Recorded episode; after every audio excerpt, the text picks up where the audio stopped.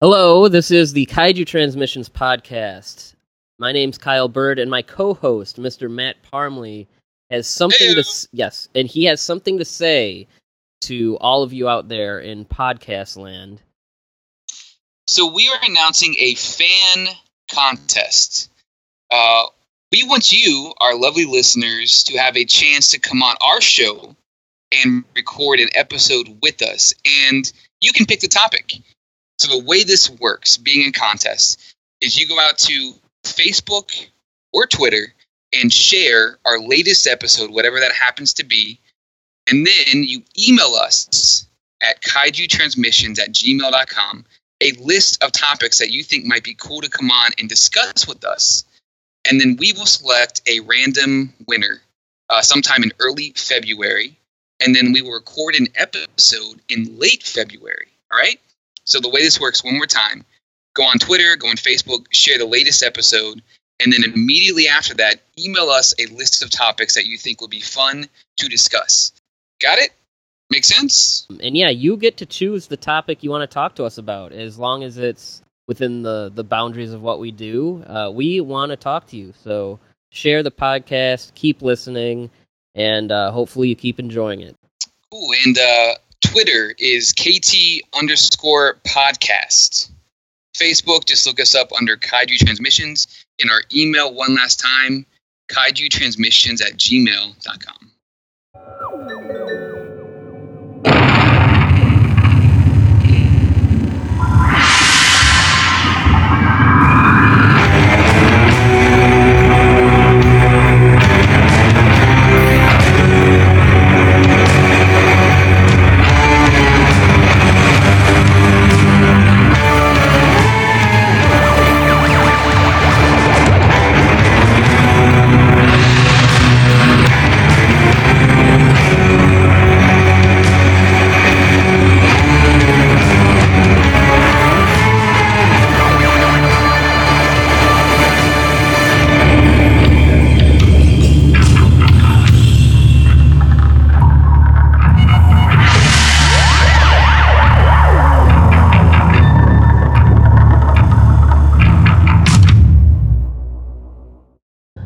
Okay, we are rolling, and this is another edition of Kaiju Transmissions. Um, I am your host, Kyle Byrd. With me is my co host, Matt Parmley.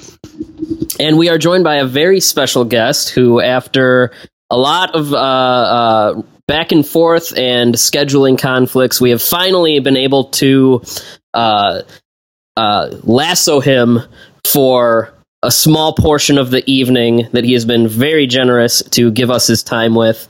Uh, Mr. Steve Ryfle, the author of the new book Ishiro Honda: A Life in Film from Godzilla to Kurosawa, which he wrote with Ed Godziszewski, who uh, anyone who has done any English language research on the Godzilla series will know those names. I know for myself, uh, I am 32, so maybe I'm dating myself, but in elementary school, I was always poring over the pages of G-Fan magazine and other publications, reading articles by these guys. And of course, uh, when all the other kids in silent reading, which was a reading for pleasure, uh, 15 minute breaks, they were reading their Goosebumps books or sports magazines, and I was reading Japan's Favorite Monstar, which was written by Steve, or Ed's uh, Illustrated Encyclopedia of Godzilla. So, um, and uh, a lot of great, great work these guys have done. This is a book I've been excited about for years since it was announced. Ishiro Honda is my favorite director. I can't think of anyone in the arts, music, film, what have you, whose work has meant as much to me as uh, Honda's. So, uh, everyone, give it up for Steve. Steve, thank you so much for being here with us. It is a pleasure. Oh, thank thank you very much for having me. Um, this is uh, it's a lot of fun. Thank you. Um, so yeah, I mean, this book was really a labor of love that took a very long time to put together. Uh, I mean, is how does it feel now that it's out there? It's being, it seems to be being received well. I mean, is it kind of surreal to kind of finally have this thing off your shoulders? Uh, it's a relief, and I'm glad that you know the work that we put into it seems to be um, uh, registering with people. Um, you know, uh, it did take a long time, but it's you know it's kind of uh, deceiving when you look at the number of years since we started working on it because it's not as if you know it was a, a 24/7 or even a 40 hour a week kind of operation. I mean, you're writing something like this in the midst of your everyday life. You know, we, neither one of us is an academic. Neither one of us can go on sabbatical for six months or a year and just work on this. So, uh, you know, that that that is part of it being a labor of love. You're you're actually um, taking time out of your life, out of your work life, out of your personal life, to devote to this type of a project, which is um, you know, it was very personal for both of us because, just as you said, uh, I mean, Honda's had a great deal of um, uh, inspiration and influence over our lives from the from a very young age. I mean, his films sparked our imaginations, and they were uh, they're kind of, his films are kind of like gateway drugs to to all the other wonderful things about cinema and about genre cinema. And um, these are films uh, one of the, I mean, the, one of the remarkable things about them that, um, and almost anybody who's a fan of them will tell you, you you can start off watching these things as, as a child uh, for purely um, uh, visceral reasons. You know, one of the things that draws kids in is the um, the spectacle of the destruction and the monsters fighting. But as you grow older and hopefully wiser. I mean, there, there are other things in them that we can appreciate too. So it was fun to go back after all these years and um, look at the films with a more critical eye and try to figure out, um, you know, by watching them and by looking at everything that was going on in the world and in Japan around the time that, you know, to, to in looking at the context in which they were made and in which Honda made them to learn more about what made this man and this filmmaker tick and the things that motivated him to make these films in, the way that he did. And that was kind of ultimately the whole goal around this project was was to learn more about him and uh, try to tell his story because he's somebody who is, has been overlooked by cinema history eh, despite the remarkable achievements that he had in his career yeah, and obviously, um, I didn't mention, but you guys, you and Ed did uh, a number of commentaries for um, the classic media line uh, of DVDs. Um, so, how did this project come together around then? How exactly did you guys get this get the ball rolling on this? Uh, well, it was a series of things, but yeah, I mean, we've told this story I think a few times now. But the, the basic genesis of it was uh, Ed and I were producing, uh, co-producing a documentary film called "Bringing Godzilla Down to Size," which eventually uh, came out on uh, as a bonus feature on the mm-hmm. War of the Gargantuas and so, Rodan uh, yeah, double disc. Great documentary, by the way. Yeah, thank you. No, yeah, that we were really proud of that, and um, um, and it's on YouTube for anybody who hasn't seen it. Um, so yeah, we were in Japan shooting that film with uh, Norman England, who directed it, and uh, all the other wonderful people that we collaborated with. And that was for Classic Media. You mentioned Classic Media. It was supposed to be part of their um, box set. They were going to do a bigger box set that they ended up uh, jettisoning. But um, while we were there shooting it, we were traipsing around Tokyo doing all of these interviews. And uh, one of the places where we stopped, uh, it was the um, the production offices of um, Akira Tsuburaya, the son of Eiji, and um, we bumped into the son of Ishiro Honda there. We had no intention of or, or, knowledge. We didn't know that he was working for Akira Tsuburaya, but he walked into the office, and um, we ended up having a conversation with him. We kind of on the right on the spot there asked him if he would be interviewed for our documentary, and he said yes. And um, and then we stayed in touch with him, and it was kind of his idea to uh, he, he he was interested in having a book published about his dad, and he was kind of interested in having it done by uh, American or you know Western writers. So we we kind of just uh, started this uh, correspondence. Not long thereafter, I sort of tested the waters um, to see if there was, uh, you know, or publishers out there um, who who would want to do something like that. I was a little leery because the publishing experience uh, with my first book, uh, the Godzilla book that I wrote about um, uh, a little bit less than ten years. Uh, prior to that, I had such a negative experience trying to get that published. So I was really kind of uh, a little bit leery about doing this because I just didn't want to have to go through all of that again. But the good thing was that um, working with Ryuji Honda and the Honda family, they were able uh, to open some doors for us. Uh, not necessarily with publishers in the United States, but you know they were able to kind of act as an intermediary uh, between us and Toho on certain things. And also, you know, when we went to Japan to do research, they were able to help facilitate some of those uh, meetings and and uh, they helped locate some some documents. And also, Ryuji introduced us to his daughter, uh, Honda's granddaughter, Yuko Honda, whose name appears on the front of the book because uh, she was like an equal thought partner in this thing. She she jumped in uh, completely and, and helped us with the research and um, uh, went well above and beyond what anybody could have expected. Um, so not only did she have like this firsthand knowledge of her grand, she lived with her grandfather when she was a child. Her dad used to go on these long uh, trips to America to work for NHK as a documentary filmmaker. So he'd be gone for uh, long stretches of time, and then she would stay with the Hondas, um, her grandfather and grandmother. And so she had really uh, a close relationship with him uh, during her childhood. And uh, so she had this personal stake in you know, trying to see that his story be told at long last and that it be told well and completely. And um, so uh, and she was the one who really enabled us to to dive really deeply into the other side of his career, which was something that Ed and I really wanted to do. It was actually one of the primary reasons why we wanted to do this project, which was to um, explore the other half of his career, which has nothing to do with science fiction, really. It's um, the dramatic films and the com- comedic films and the war films that he made um, during mostly during the 1950s. And we thought by doing that, we'd learn uh, more about him as a filmmaker and kind of create this more, um, you know, this holistic picture of him rather than, I mean, the whole idea is, you know, this isn't just a guy who made Godzilla movies. This is a filmmaker with a capital F.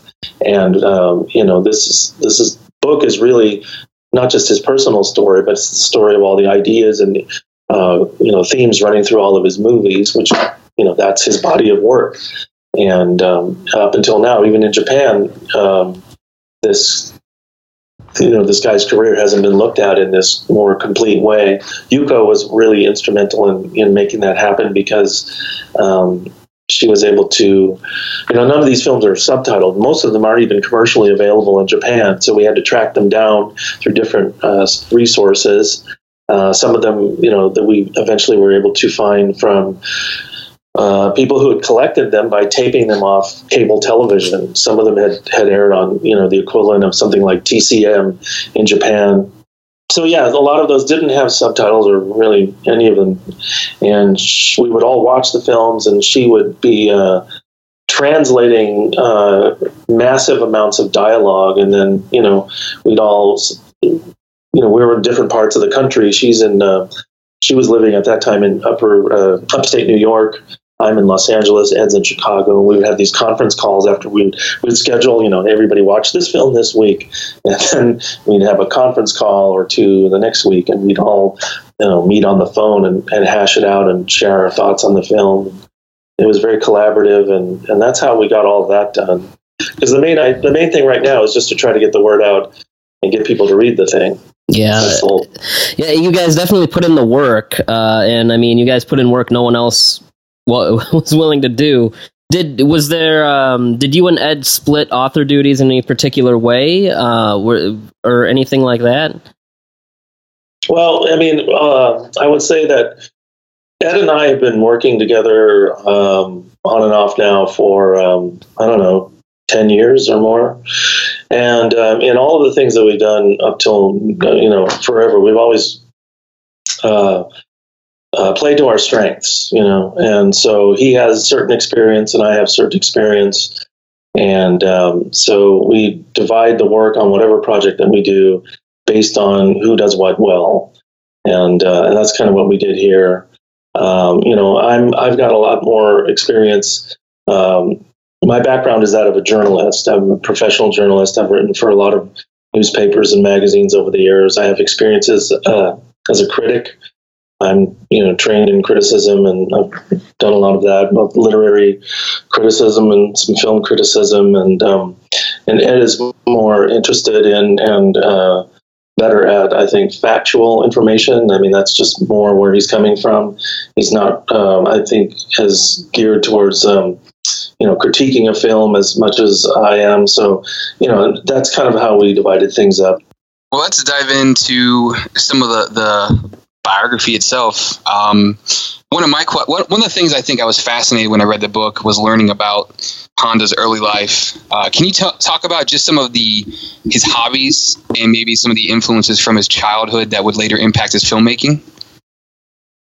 Well, he read a lot. Um, you know, um, there was. Um, you know, he's a country boy essentially, or a mountain boy.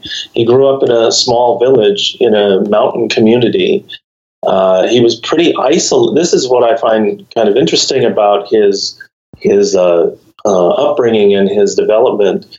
Uh, this is someone who had really never seen a train until he boarded one for Tokyo. Uh, they didn't have movie houses where he lived, and he didn't even really start reading publications from the outside world until uh, one of his brothers left to go to school and started sending him home uh, science magazines. And um, he became this voracious reader. And, um, you know, it's uh, serendipitous or certainly fortuitous that he uh, moved to Tokyo at a young age.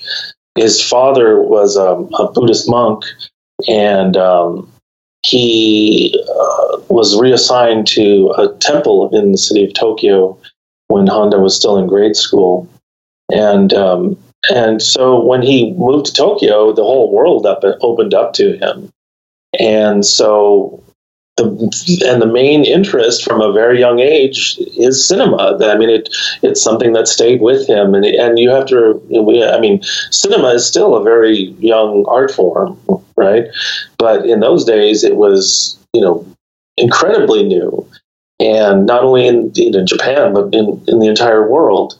And so you just it, you can only imagine what it must have been like for this country boy, this mountain boy, moving to the city, and then one day at school, some you know the, they bring in a projector and they show this moving picture to these kids. And he was instantly uh, fascinated with and really hooked on this new medium. Uh, as a matter of fact, the first film, as it's told in the book, the first film that he saw was one of these. Um, there were these um, westerns that came over from America. A lot of the films that were initially shown in Japan were imported because because there wasn't uh, much production going on for several years. But he saw one of these. Um, they were called bl- the Bluebird westerns, and um, he uh, was hooked on this, and then he started going to movies himself, either with his uh, one of his older brothers, or uh, sometimes sneaking off and going by himself. And the, you know, it's it started in childhood. It stayed with him throughout his adolescence. By the time he, becomes uh, of age to to go to college, he actually had promised his older brother that he would study dentistry. His, his older brother by that time was a physician, and he thought that uh, Honda would would go into dentistry and that they would form a, a clinic and, and uh, practice, you know, side by side. But Honda learned that um, uh, Nihon University was launching a film program, and it was really kind of an exper- experimental uh, a trial program essentially because it was something that really hadn't been taught at the, the university level before in, in Japan and really in, anywhere in the world. He was in the right place at the right time. Uh, that's where he met one of his first major mentors, who was the um, the film producer Iwao Mori, who later became an executive at Toho and was one of these early um, champions of Japanese cinema. He uh, had started off as a film critic, and he always um, was concerned that Japanese filmmaking methods were lagging far behind those of, of Hollywood. And he uh, he was very much uh, a booster of the industry. He felt that it had to advance in terms of uh, uh, technical achievement and technological capability and he was also a champion of, of finding young, hungry, uh, talented people. And so that's one of the reasons um, he went to the university to teach, because he would form these um, think tanks where he would uh, uh, have these talented students, kind of like the, the cream of the crop, and uh, they would get together and um, uh, talk about film, talk about art and from that group, you know, he would pick people to basically become interns or or low level, um, you know, uh, entry level employees at the studio. So that's kind of how Honda got his start. But you see this through line all the way from childhood to to college and then into the start of his career. Uh, it's just a lifelong passion for film. I want to ask um, about Honda's war experience, and there's a lot of great stories, but also just incredibly harrowing stories in the book. Um, one of the things that Honda that he's quoted as saying, he wrote in his journal, I guess, he, he wrote, I'm trying to adjust to the environment around me, but if you're a normal person in this place, you either kill yourself or you would go crazy. Um, and that's in that's kind of that was a quote from him in regards to some of the things that he suffered through during his uh, time in China. So, can you talk about some of the, the stories that and things that he went through during the war? Uh, and how that might have impacted him later on. Yeah, I know. I and this is kind of um, a fascinating thing because for all the things that we learned about his war experience, uh, and I think we learned quite a lot. This is still like the one area of his life that I would love to be able to continue uh, researching and learning about. I think you know if ever if ever we we have an opportunity to do a second edition uh, this is the, the one area where I would most like to expand upon. But, uh, you know, right from the, the get go, uh, shortly after he was drafted, uh, he was stationed in Tokyo, and uh, there was an incident that's really not taught too much in, in our. I mean, it's not something you, a high school student would would learn about in their uh, studies of World War II history. Um, but there was an incident that is now commonly referred to as the 226 incident or the February 26 incident. And it was uh, an attempted coup uh, against the civilian government by this uh, renegade group of right wingers in the Japanese military. And Honda wasn't part of it, but he was affected by it because he always felt that the reason that his service was extended, the reason he was drafted three times uh, over the course of a decade, and the reason he was made to spend so much time at the front in China was that he had this, uh, he was essentially guilty by association with the leaders of this coup. So he served uh, the better part of a decade going back and forth uh, between China and Japan. It interrupted his his um, movie career because this happened. You know, the, the, draft notice arrived. The first draft notice arrived shortly after he started working at the studio. Honda was a low-level assistant director when he joined the studio, and the assistant director program at Toho, as well as at the other Japanese studios at that time, unlike in Hollywood, the assistant director programs were essentially um, apprenticeship programs for directors. So if meaning that if you were picked for the role of assistant director, that meant that the studio viewed you eventually as director material. Um, and so you were on that path. But um, because he was drafted so soon after his career got rolling, it set him back. Kurosawa, who we tell the story in the book, Kurosawa joined the studio after Honda, but as well as a number of other uh, assistant directors but uh, Kurosawa and, and others were promoted to the first assistant director role long before Honda because Honda was off at the front fighting. and and then again, this is somebody who had no political convictions, and he was not interested in the cause of the war whatsoever. He served his country and carried out his duties, but he did so only with an eye towards surviving and coming back home and going back to work. Because again, this lifelong love of movies, this is really what he wanted to do with his life. That was his goal was to to learn the craft and to have his chance. You know, there, there were a number of things that happened during the war that affected his view uh, and eventually would come out in his films. Uh, the story that you hear most often, I think, is the one about how when he was returning to Japan, uh, he passed through the, the ruins of Hiroshima. Uh, I think that story gets told a lot because it sounds like a great story. And um, and of course he made Godzilla, which is all about Hiroshima, or, or, it's at least it's all about nuclear proliferation and the idea that um, you know we've set ourselves on this path of uh, self-destruction. But but the the truth of the matter is, you know, I had always imagined, you know, Honda, you know, in his fatigues on his way home, walking through the the, the ashes of Hiroshima and, and really being deeply moved by this. Um, but that's not really the case. He was actually one of many uh, soldiers being repatriated. In his case, he had been a, a prisoner of war. He was held in, in captivity in China. Uh, it took a long time for the um, the American forces who came in and uh, occupied Japan. They kind of organized the repatriation of the Japanese troops from China and from uh, the other the uh, South Pacific and other occupied territories, and that process took a long time. But I always imagined that you know this story would have had this profound uh, impact upon him. But when you read about it, he was on a train, and uh, he passed the train passed the city of Hiroshima, and he said he couldn't even really see that much because they had um, put up fences around the damaged area.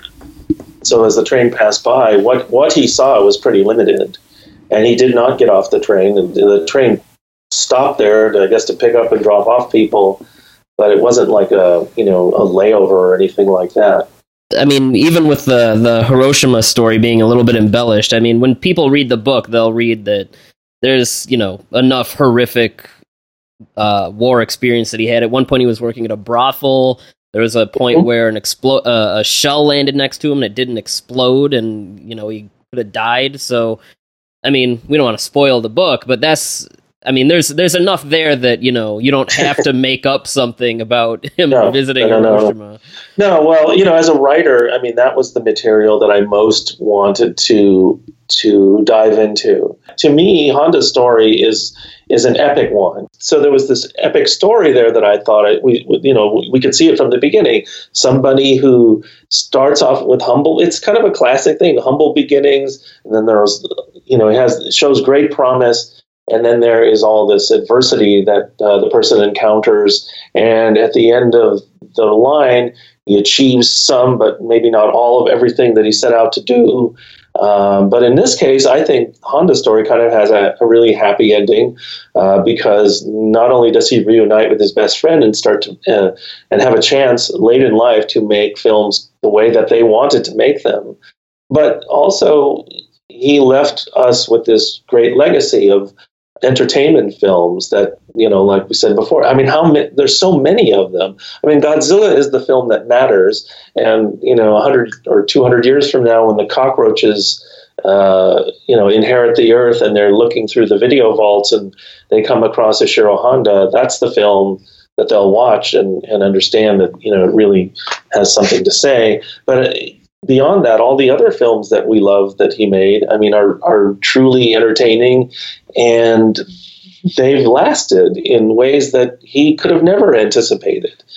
Um, so, oh, I, go ahead. I was going to switch gears to Kurosawa unless you had something. Uh, did you want to add anything else to what you were saying?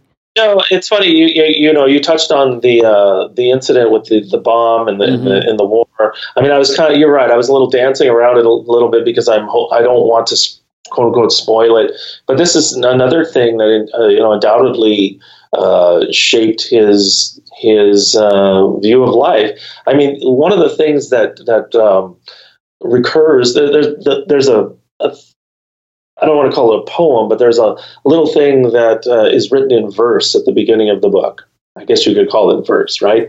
It's a uh, little uh, piece, like a. Uh, it's not a poem, but it's, it's kind of written in a verse form. But it, it's kind of sets forth one of the themes of the book, which is uh, that death is right over your shoulder, and that you've you know you this is a person who knew that from the from very a very young age, a relatively young age, because of all the horrors that he saw in the war. And this is clearly somebody who was not fighting the war for any you know nationalistic or or patriotic reason. He was there because he had been put there, and he was made to do and see uh, uh you know horrible things. But uh, you know his whole uh, approach was pers- one of perseverance, you know, and survival, as I said earlier. And one of the things that happened to him uh, was uh, during a skirmish with with some Chinese soldiers.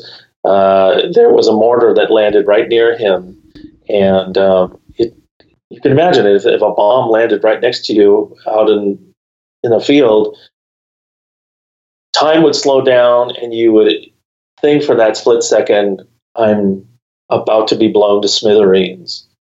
And normally, that's what would have happened. But by uh, the good graces of you know, pick your your uh, your supreme being, um, he was spared and um, he had another chance. He had a chance, another chance to go home and to do what he wanted to do. And as a memento or a keepsake or a reminder of this experience and of how close death is at any moment, he went back uh, when the dust settled and he was able to retrieve that shell, and he took it home with him, and um, and it sat on his desk for uh, for the remainder of his life. And uh, Ed and I actually had an opportunity to hold this thing and actually it was quite terrifying because I was wondering that you know is this, this thing isn't still alive, is it? but there's a photograph of it. Yeah, uh, waited uh, to the right moment. But you know, it's it's in, there's a photograph of it in the book, and um, and yes, he um, he um, worked at a comfort station, which is a nice word for a, brothel. Uh, and, uh, he tried to make the best of it. He tried to console the the, the women who were uh, forced to work there as sex slaves. Uh, horrific situation, and it's a you know this this topic actually comes up a couple of times when I've done library talks about the book because it's something that's kind of in the news now. I don't know if you've noticed, but the um, there's a dispute in the news right now between um, uh, the mayor of Osaka and uh, the city of San Francisco uh, there was a, a, statue. I don't know if the statue's been erected yet or if it's just a proposed uh, project, but um, the Korean American community in San Francisco has uh, wants to or has already erected a statue, like in in memoriam or a, a memorial statue uh, for the comfort women who are mostly Korean women, and um, the mayor of Osaka has threatened to cut off the the sister city relationship if they do this. And so it's something that never, you know, has never been completely resolved after all these years. The, the Koreans, um, uh, and rightly so, feel that Japan hasn't made amends properly, and Japan feels uh, that it has, and that we should move on. And um, yeah, sensitive subject. Um, I know. Uh, but Koichi Sugiyama was like writing articles, even in like in U.S. New- newspapers, disputing the comfort women. oh, I know. Yeah, yeah, it's crazy. Anyway, go ahead, Birdseye. Uh, well, I was just saying, um, it's interesting that you know, I mean, we've talked about how he really didn't believe in the cause of the uh, of the Japanese in World War II, really whatsoever. Kurosawa said that uh, they agreed that it would be a disaster if uh, the military guys, quote unquote, have won their way if we won the war and that it would drive the country into a deeper mess. Um, and uh, I think that's a good segue into Kurosawa because they both had very humanist uh, approaches. Uh, Honda was a, a, pretty extreme pacifist, a big humanist. Um, but him and Kurosawa were, as you said, very different. Kurosawa was very demanding, more of a control freak on the set. Honda had a very loose, more collaborative uh, set. Um, can you talk a little bit about the relationship between the two of them? Um, do you think that uh, that might be why they worked so well together professionally because they did have such different directing styles? Uh, well, I think they were compatible in uh, you know in that the way of that old cliche, um, you know, opposites attract, or opposites in this case, opposites uh, you know are compatible. Um, you know, Kurosawa had said to the something to the effect that you know. Uh, the, the reason we got along so well is because you know he tolerated my uh, my temper or my my temperament. Um, but you know, it's interesting. I mean, Kurosawa obviously, in, at least in terms of his own career, was much more independent minded. Uh, in fact, uh, you know, like like Honda, he started off as a company man. He worked for the studio by and large, but even as far back as the late 40s, uh, he was one of the the first he was part of that first group of filmmakers who sort of broke away from the, the studio system and temporarily in order to in this in that case they, they, they formed something called the film art association.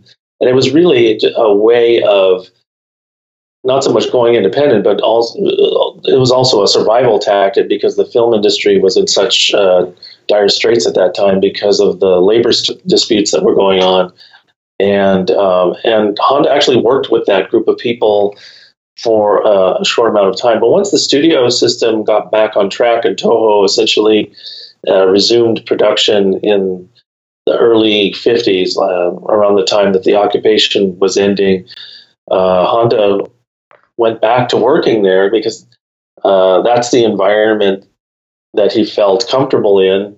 He also felt a sense of, I think, loyalty to the company because that's where he had been given his start, and that's where the mentors that he had trained with uh, came from. Uh, Kurosawa was from the you know from a, the, uh, a very young age was somebody who had much more of I guess you would call it an artist personality. I mean, he was an artist, but um, he's a, very much interested in dictating the terms of his own career and not really answering. Especially, he had experiences during the uh, during the war, and then again during the occupation, where the censorship authorities, first of the Japanese government and then of the occupation, uh, dictated to him uh, how certain projects could or would be made, and he really uh, did not take to that well. So that that seemed to even strengthen his resolve to to go independent. And uh, one of the interesting things that's related in the book, I think, a couple of things, uh, is that A, Kurosawa at one point was interested in having um, uh, Honda direct a film for when, when Kurosawa started to, to become a producer and take more control over his own career. One of the first things that he did was uh, strike a production deal with Toho uh, in which he was going to uh, fulfill his obligations not by directing a series of films, but actually supervising them and having other people direct them. And one of those projects was Throne of Blood, and he initially wanted Honda direct to direct it. Um, yeah, I'd never heard that before. That would have been. I mean, I love Throne of Blood the way it is, but that definitely would have been pretty cool. Well, yeah, it would have been cool. It would have been a different film, I think. For sure. Um, yeah, but uh, so but that one couldn't happen because uh, Kurosawa's name by that point was already uh, valuable, and they if they were going to spend that much on the production, they wanted Kurosawa to direct it.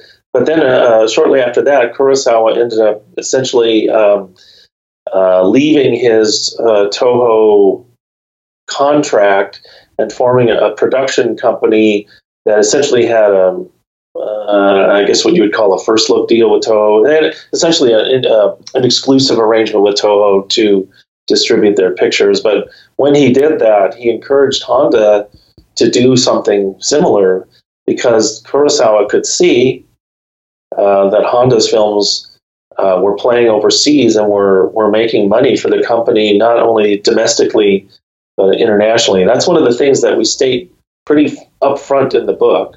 And it's one of the things about Honda and his career that I think are pretty important and yet has pretty much gone entirely unnoticed over the years, and that is that um, you know, if if Rashomon opened up Japanese cinema to the West, Godzilla certainly opened up Japanese popular culture and popular cinema to the West. Honda was the, the, the most commercially successful Japanese direct Japanese director on an international scale uh, by far of that time, and he's the most internationally successful commercially Japanese filmmaker prior to Miyazaki. And that's significant because he never really was given credit for that.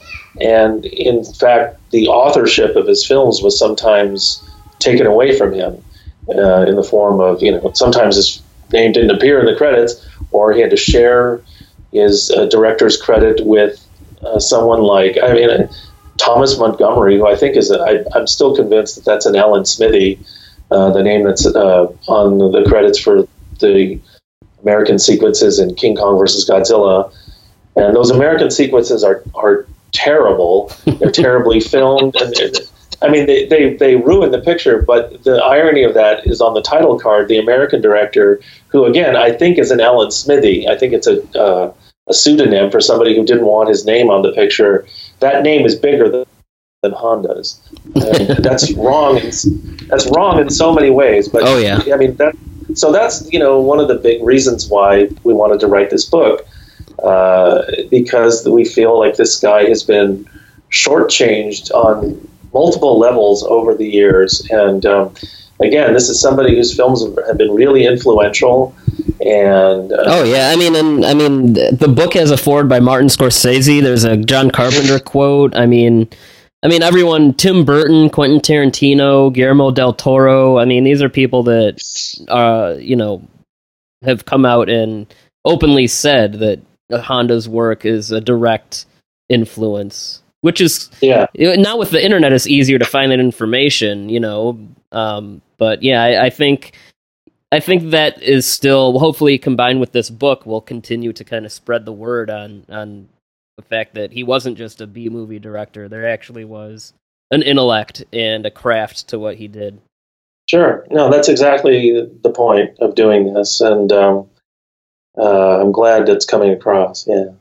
So we talked about Kurosawa. Um, can we touch briefly on Honda's relationship with Tsuburaya and just kind of what that was, how they worked together, um, and maybe talk about you know the, the the two director system that you often saw in Japan with you know special effects and then live action sequences.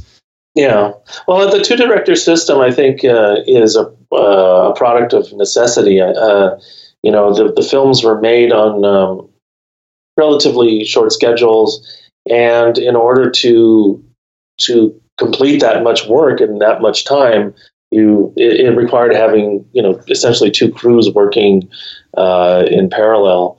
Um, but the interest, the, the, relationship between Honda and Tsuburaya is really fascinating. I think uh, Tsuburaya ticked off a lot of other directors because and and uh, and they ticked him off uh, because special effects. We we talked about you know the the fact that cinema and and filmmaking were not necessarily um, you know, uh, a reputable occupation around the time that Honda decided to go into this field. Well, special effects too. I mean, trick photography. People within the, the cinema world looked askance at that. They thought it was just sort of this sort of gimmick. They didn't really. There are a lot of people in the film business who didn't immediately look at Tsuburaya as a a credible artist. They looked at him as somebody who created these trick photography sequences for their pictures. And it was you know, Honda was a little different in that he really respected what Tsuburaya did, and um, and they got along, I think, much better because of that. They treated each other as as equals, and uh, Honda did not look at, at Tsuburaya as you know a subordinate, uh, and quite the opposite. He actually, in in his tribute to him after he died, he referred to uh, Tsuburaya respectfully as his senpai which uh, was partly due to the fact that I'm sure that uh, was about a decade older than him um, as well. So it's a respectful term, but um, so so they worked really well together. I don't think any, anybody should um, lose sight of the fact that Honda was the director, and he essentially had final cut. But they also had a great deal of trust with one another, and Tsuburaya would accommodate Honda in ways that he might be less inclined to accommodate another director. And at the same time, Honda, you know, would, would show Tsuburaya the proper respect and take his opinion into consideration. And if the edits that Tsuburaya put together worked, he would use those. But um, it, it was a great collaboration. You know, they didn't get, they weren't social friends. They didn't hang out together.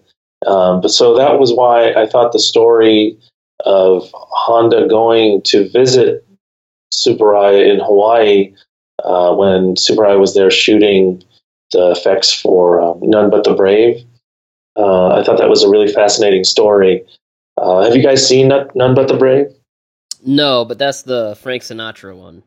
Yeah, it's a world. It's it's a World War II film where uh, uh, Japanese and American soldiers are uh, isolated together, both basically stranded on the same island, on different sides of the same island, and um, it's a little bit like um, what's the film with Lee Marvin and um, uh, Toshiro Mifune that, that came out. Is, is that Hell in the Pacific? Yeah, Hell in the Pacific. It's a similar type of thing where, um, uh, but it's done. You know, it's a more an ensemble piece. Uh, Frank Sinatra is really good in it, and then from Toho it has um, Kenji Sahara and Tatsuya Mihashi and other people. So it's a it's a if you know for a lot of reasons it's a good movie. I mean, actually, it's a pretty good war movie from that time period. I mean, maybe I'm I like it because I like Frank Sinatra and I like Henry Silva and I like the, the Toho actors, but, but it's actually a legitimately good, you know, entertaining film. And um, Tsuburaya went there. there. There's a scene where a, the plane is crash landed on the beach and they shot it with like a, I think it's a full size uh, replica of the plane, and then they did some um, uh, exterior shooting there. I guess to later they added some stuff in, if I'm remember, remembering it correctly. But um, anyway, Tsuburaya was there, and um, and Kenji Sahara was there. So Honda paid them a visit, and you know why not take a trip to Hawaii? I'm sure it was a great excuse to go. and um, while uh, you know, like I said, they didn't really socialize that much, but Tsuburaya was uh, and Honda were hanging out. And this was around the time that um, again, he was somebody who used his success in the film business to uh, take control of his own career and go independent. And he formed uh, what became Tsuburaya Productions. And at that point in time, he was uh, in pre production or, or going into pre production on what became Ultra Q. And there's a conversation related in the book where he tells uh, Honda, you know, I'm, I'm worried because I'm having trouble finding a lead actor for this new television series that I'm, I'm about to start producing. A lot of film actors didn't want to go into TV. They still thought it was uh, something that was, you know, less prestigious than films. But Honda had a talk with Kenji Sahara and basically um, uh, convinced him, or at least encouraged him, to take that role in Tsuburaya's series, and that's how he got the part. Um, speaking of war movies, just to briefly touch on um, Honda's war movies, uh, you know, Eagle of the Pacific, Farewell Rabaul, those were these very pacifist, uh, this pacifistic World War II tales, which I know, um, you know, there was also around the same time like the Human Condition movies and, and stuff like that. Um, could a movie like that really be made now? I ask because like we had Norman England on, and he was telling us about how. Uh, a director he knew was trying to pitch a movie about um, one of the guys behind Pearl Harbor and how he'd become like a pacifist and had all these regrets and became a I think became a Buddhist and and Toho said no and instead they did um, you know some kamikaze uh, more you know nationalistic kind of war movie. Um, I, do you think a movie like Farewell Rabaul could be made in the climate now over there? You're onto something there, even though I don't think this is exactly what you meant. Uh, there's um, a, a th- plot thread in the film about uh, this exotic dancer in the, the bar where all these soldiers kind of congregate and drink. Um, there's a there's an element of the film where these guys are kind of just waiting around for the, the war to end or for Japan to, to be defeated. You know, there's this kind of sense running throughout the film of, um, of inevitability. Um, but the, one of the places where they, they spend their time is a bar, which, if you look at it carefully and kind of read a little bit between the lines, you can tell that this bar is essentially a stand in for a comfort station. One of these uh, uh, whorehouses or mm-hmm. uh, houses of prostitution where Honda worked during the war. You were asking earlier how these things, uh, you know, his, his wartime experiences crept into his films. Um, during the occupation, uh, the whole issue of uh, well, the, the, the, issue of the war itself was taboo, and it was very difficult to make films about it. But even now, as, as we're talking about this, this issue of comfort women is still kind of difficult to talk about, and it's always been difficult to portray in film or literature or, or other mediums.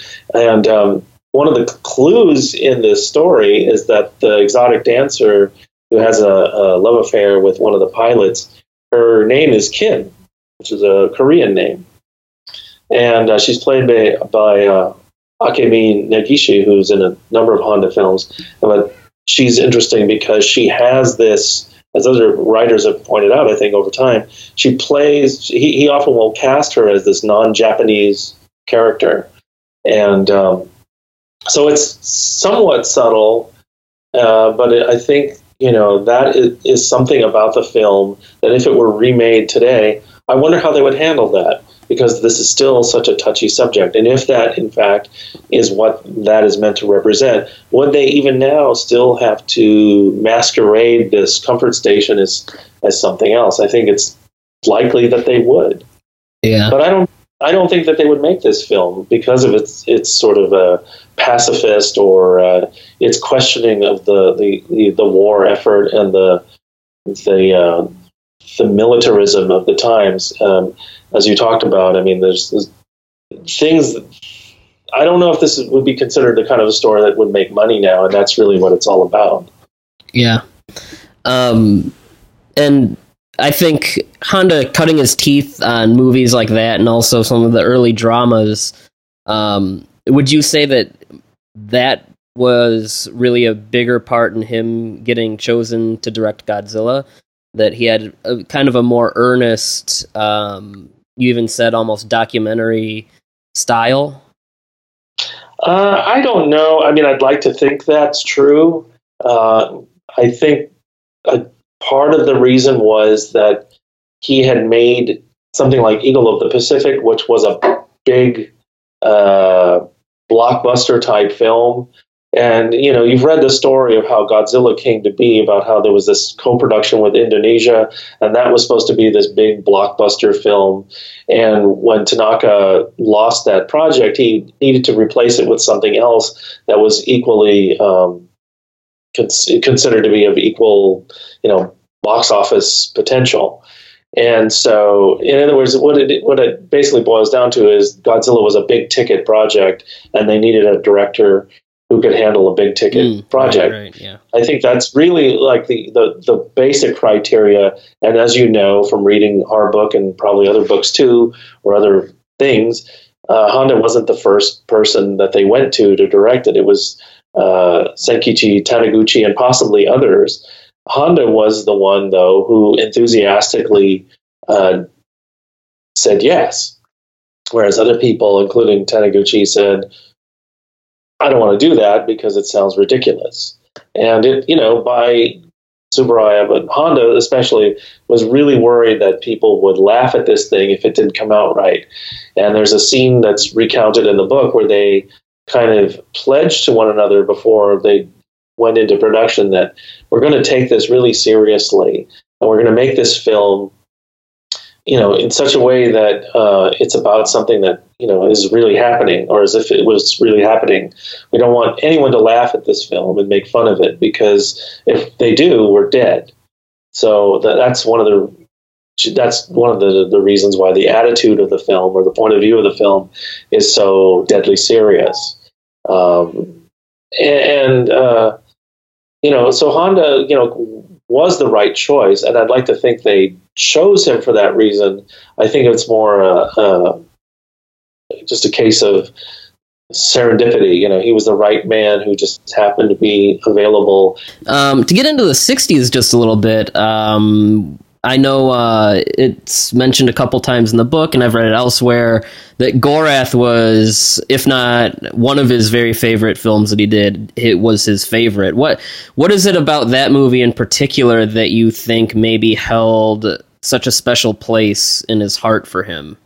I would answer that by also um, pointing out that um, depending on the interview that you read, and uh, at different points of time, Honda called a lot of his films his favorites or one of his favorites, including some films that I was surprised to hear him talk, you know, so fo- so positively about.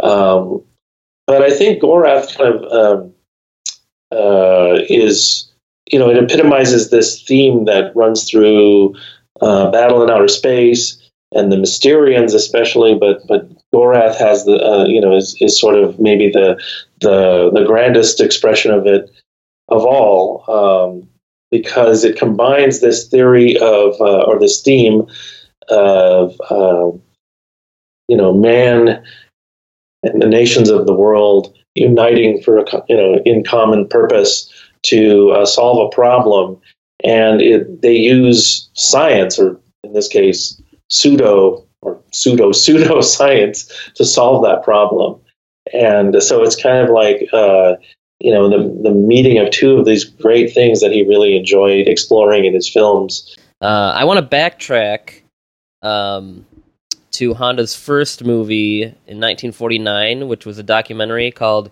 Ise, Ise Shima. Am I pronouncing Yes. that right? Um, so um, I didn't know. Uh, I guess it's notable for being Japan's first success at uh, underwater photography and in films, and Honda had spent time developing uh, a camera for that. How um, how long did he spend developing that camera? Do you know? And what were the challenges of uh, the underwater filming?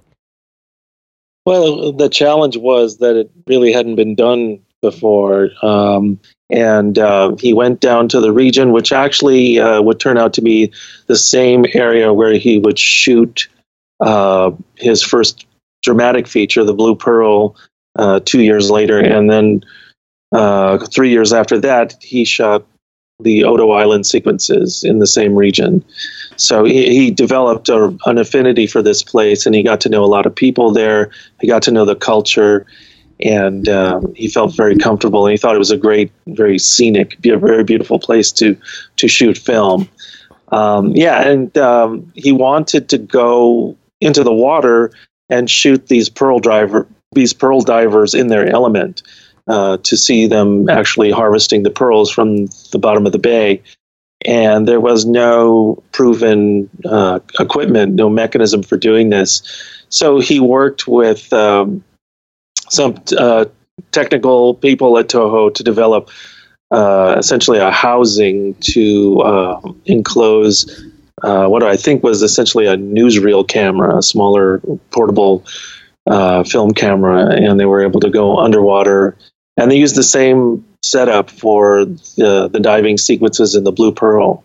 Well, reading through, because the book has it has a synopsis of uh, all of his films, even outside the genre, which is um, which is awesome, and uh, a lot of the characters with that that conflict uh, will sway either way, depending on the movie or you know the protagonist. Do you know if Honda had any uh, what his personal feelings on that were? Was he?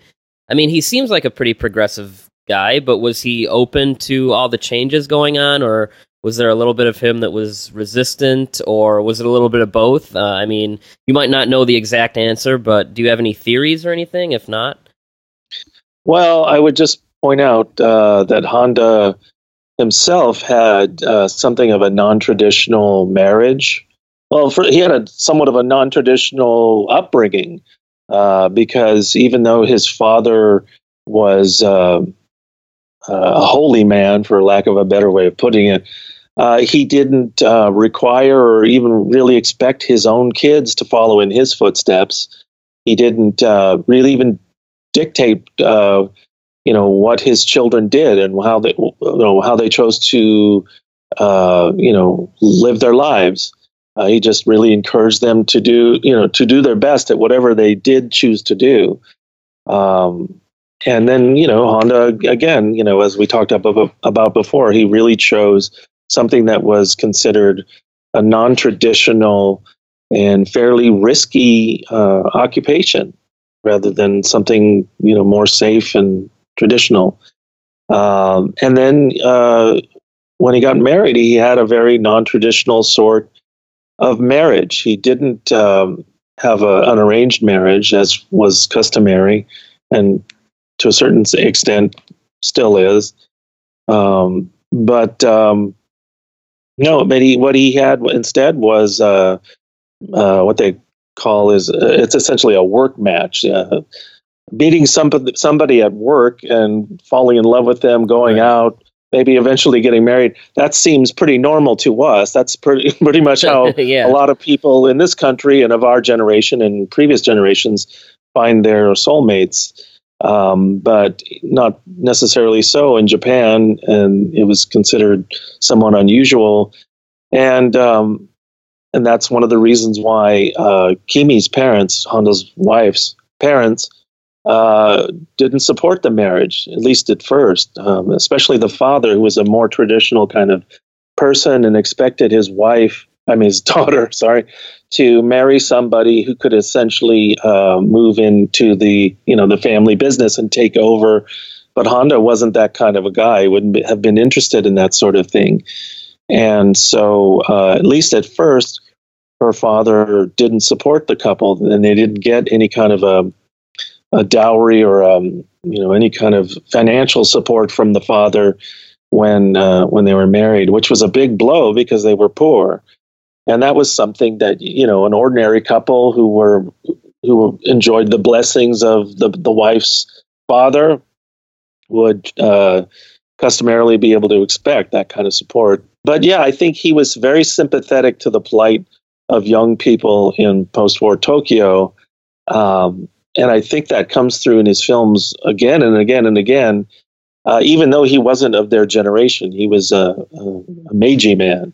Um, one of the films that I like a lot that he uh, also made before Godzilla is a film called Adolescence Part Two. Um, it's a film with a, a young cast. It's about uh, high school students in this uh, similar to you know Honda grew up in a mountain town and w- where that was cut off from the big city.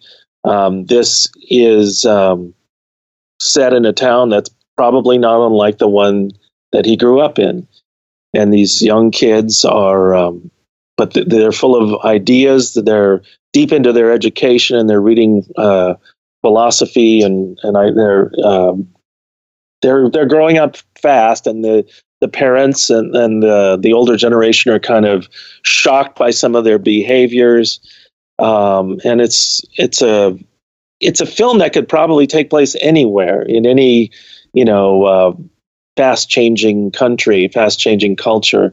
I don't want. It's it's one. It's a funny thing because I I see I sit here and I'm listening to myself and I realize that I'm kind of not trying to give too much away because I don't want to spoil it. But I'm I'm not. I'm trying to withhold spoilers on a film that you guys may never get a well, chance yeah, to see. We'll, we'll never see. Yeah. so, so, I don't I don't know if I'm uh, doing anyone a, a, favor by doing this, but um, uh, the, the, drama, and it's written about in the book, so I guess I'm not spoiling anything. But the big uh, conflict takes place when these two uh, young kids. Uh, one of them is played by Akira Kubo, who's a, one of Honda's great actors, but he's extremely young in this film. He had really uh, only made his movie debut shortly before this, and he looks really young and really handsome. And um, and he and um, one of his classmates, a girl, they wander off into the mountains on a walk, and um, they become. I mean, at the very least, they kiss. The film is rather ambiguous as to whether or not they they go all the way or not. but it, in a way, that's not even the point of the film. They clearly have crossed um, a line that um, they're they they realize that that they've broken this taboo or and they've they've done something that is going to bring great shame to to both of them. They, and it sort of uh, and the girl becomes so distraught over this that she um, she almost you know it's basically like a suicide. And um, it disrupts the whole community and everything is kind of thrown into chaos by the actions of these teenagers and uh, one of them ends up having to leave basically to restore order uh, to basically um, leave town and go start life over again with a clean slate.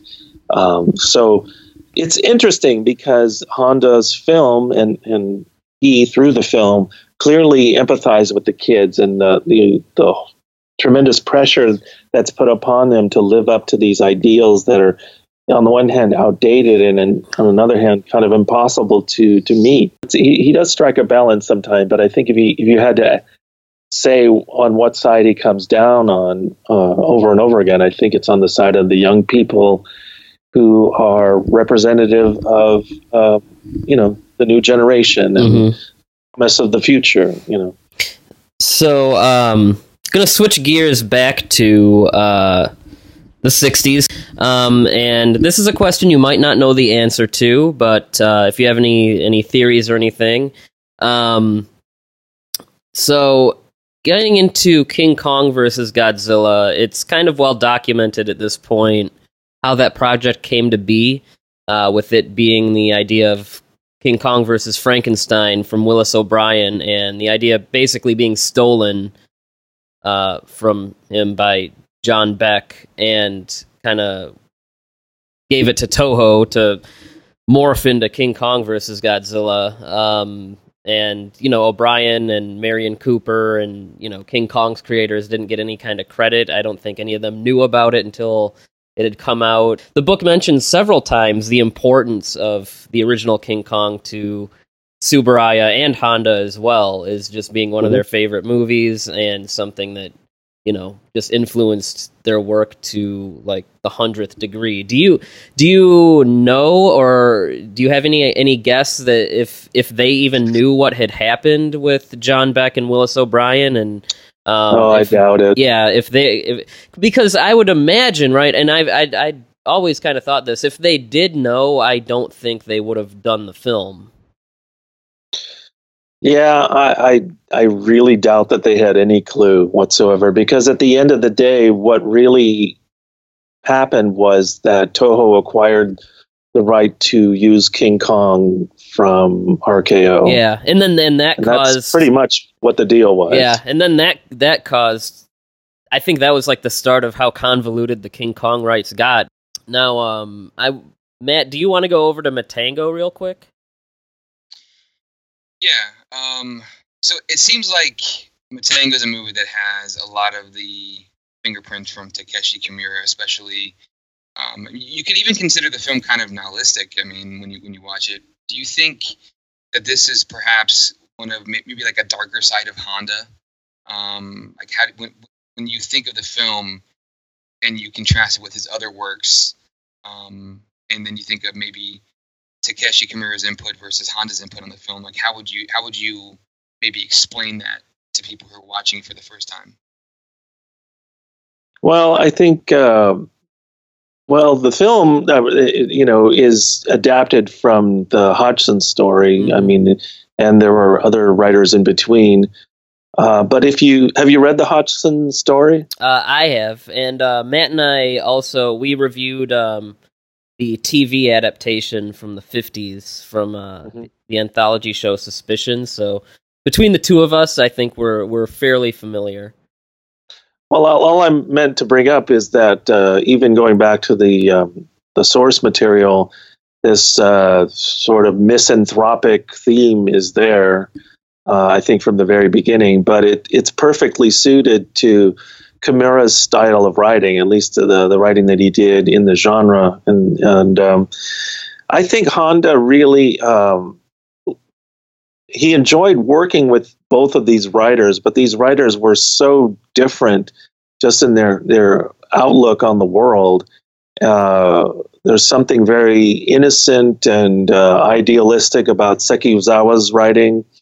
Uh, you know, there's a childlike wonder in some of his films, and he was kind of a, um, uh, I don't know, an arrested development case. Uh, if you uh, read about him, he was kind of an eccentric guy who loved things like model trains, and you know, he wrote for animation, he wrote pop songs and all kinds of things. He's just kind of like a, a big kid um, in some ways. At least that's the way he comes across. And Kimura was, uh, I don't know, comes across as a misanthrope, and um, and his his screenplays are very dark and pessimistic.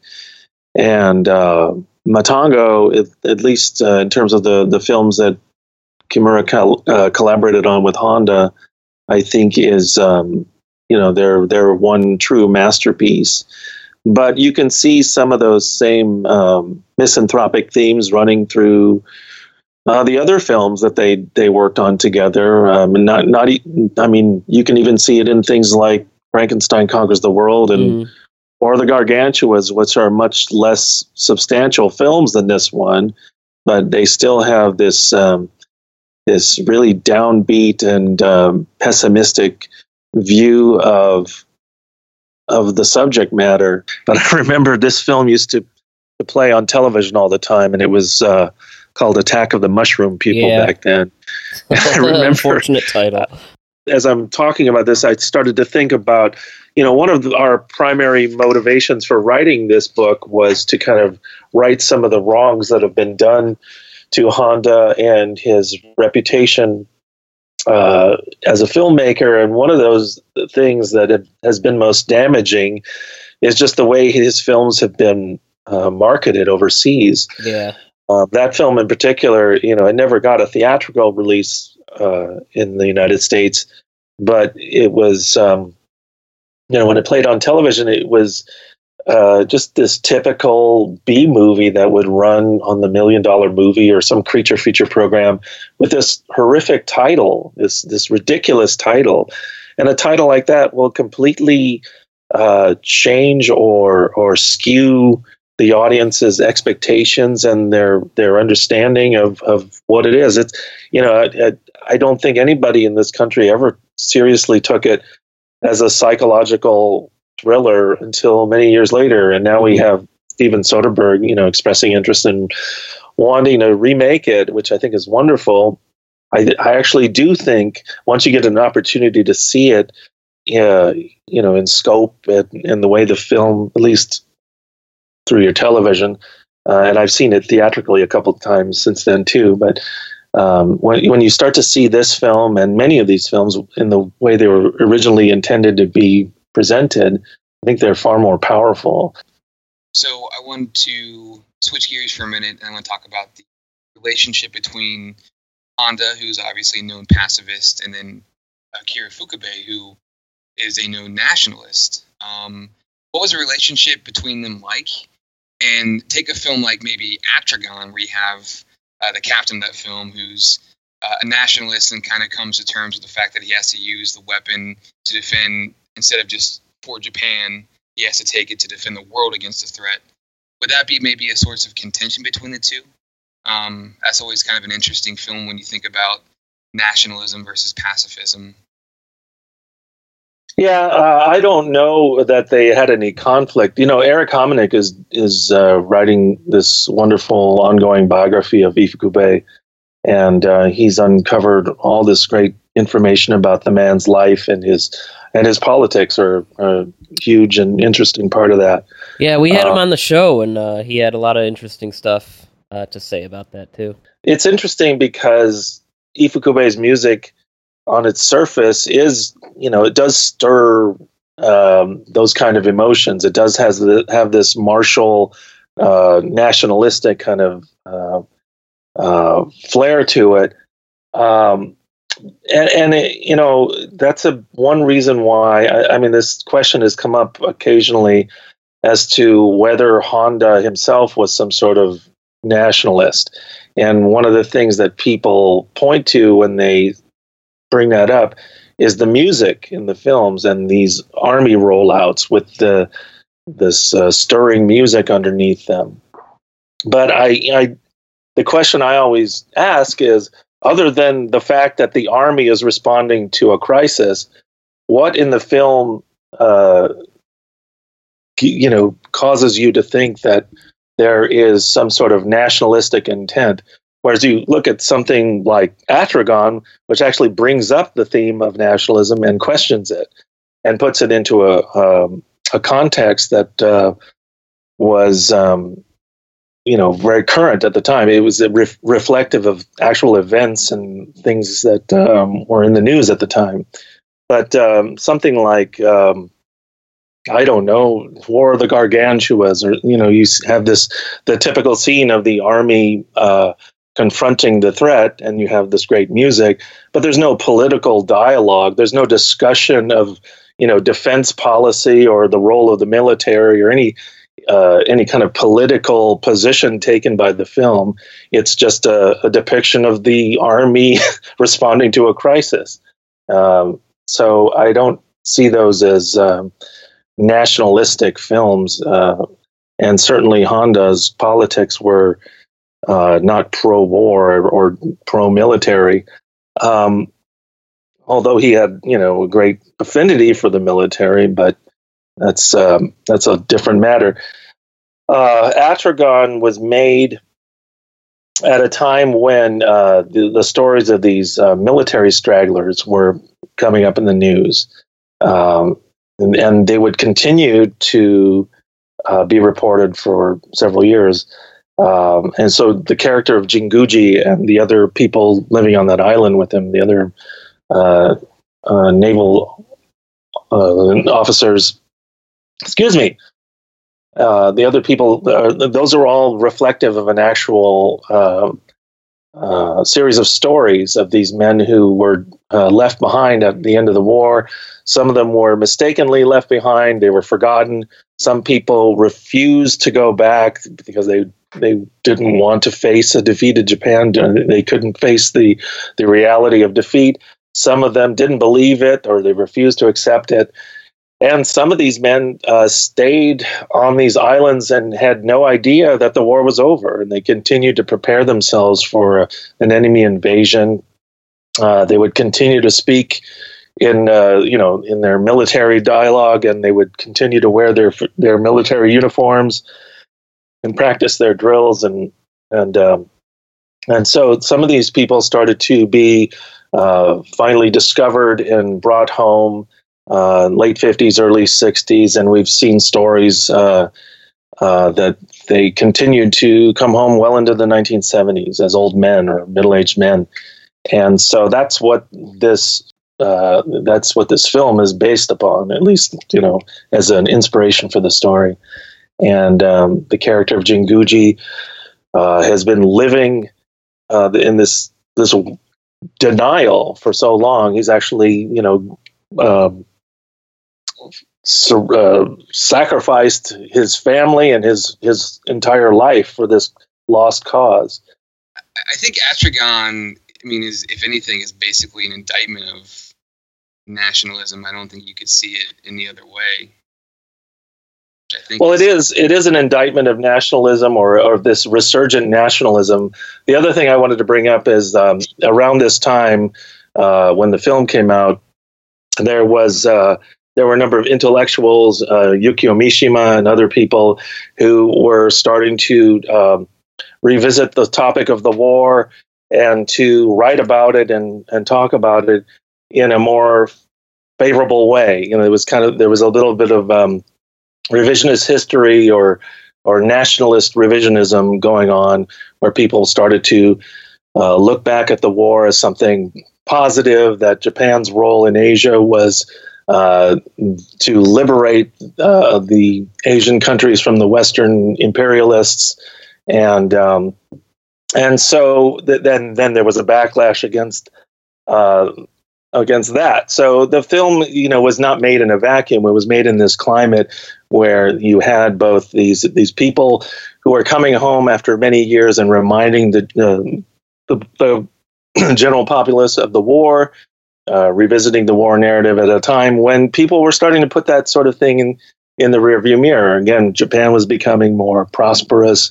Um, the years of uh, the post-war malaise and the occupation were becoming further and further behind, and uh, and and there was the Olympics just around the corner, which was a big turning point for Japan after the war.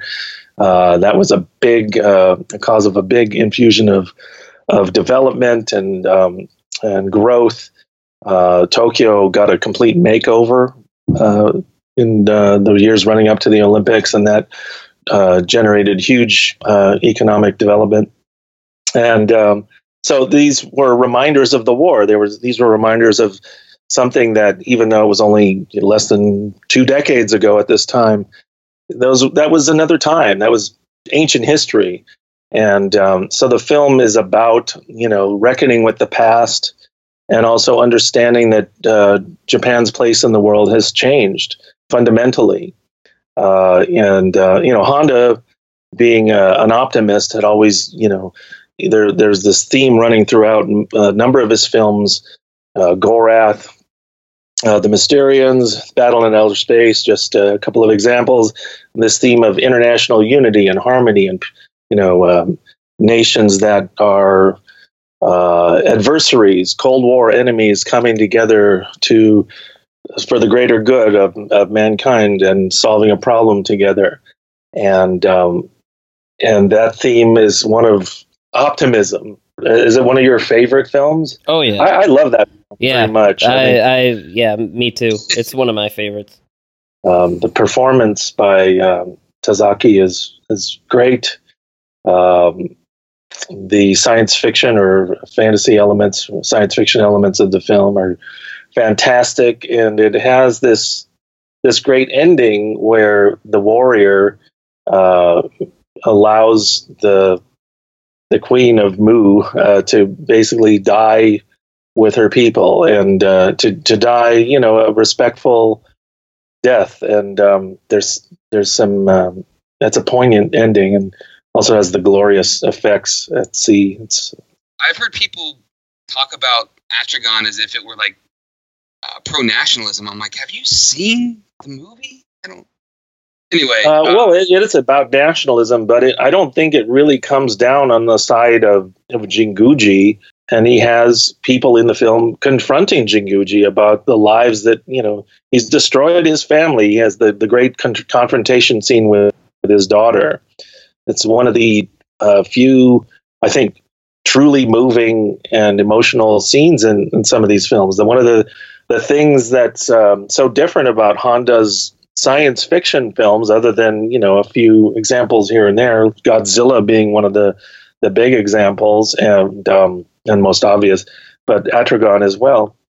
But you know, there's not a lot of room for uh, character development. There's not a lot of room for emotion in some of these films because they're so action packed and they're so driven by the spectacle. And um, that's one of the films that's I think got some truly moving moments in it, and it's all driven by this conflict. And the other thing that's interesting about that film is that the uh, the Mu Empire is essentially a facsimile of, a, of Imperial Japan, um, and you know it's defeated by its own hubris, its own uh, you know reckless ambition. So, you know, I think to it's it's interesting that someone would say that. I'm not sure exactly where they're getting that from, but I think it's a little bit of a misinterpretation. There's been some debate. Um, actually, I had this conversation with a few people, on, on like Facebook and stuff. But um, take something like Shin Godzilla. People talk about being very grounded and being maybe the most grounded Godzilla film since the original. And they and I've heard people even say that it, it's invoked Honda's work, and I know that Ed at G Fest uh, basically said no, it had the opposite uh, viewpoint of Honda.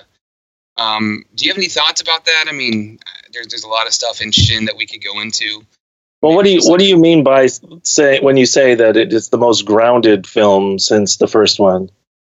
Grounded in in what? Well, I think you know, grounded Meetings? in. well, there's, there's that for sure. Um, I mean, there's there's obviously the, the politics um, of, of the film. For, for a lot of people, I heard them say it was the most.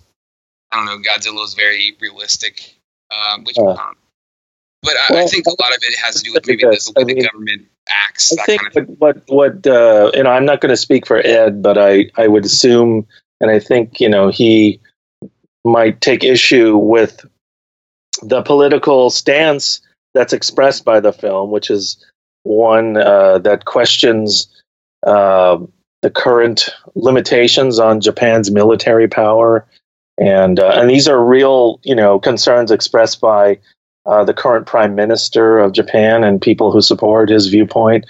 Uh, the idea that the the constitution that was drafted by um, the Americans during the occupation pace, places limitations on Japan's military um, uh, capabilities that don't suit the modern world and don't uh, aren't uh, realistic in in the modern situation where you've got uh, Japan kind of uh, situated between uh, North Korea, which is you know spewing bellicose rhetoric, and Donald Trump spewing it right back, and they have nuclear missiles, and they're trying to uh, you know miniaturize hydrogen bomb or or thermonuclear warheads that uh, and put them on missiles that can reach LA, and they're flying them over Japan, and you know there's uh, there's very real concerns there that this um, Article Nine of the the Constitution is placing limitations on Japan's ability to uh,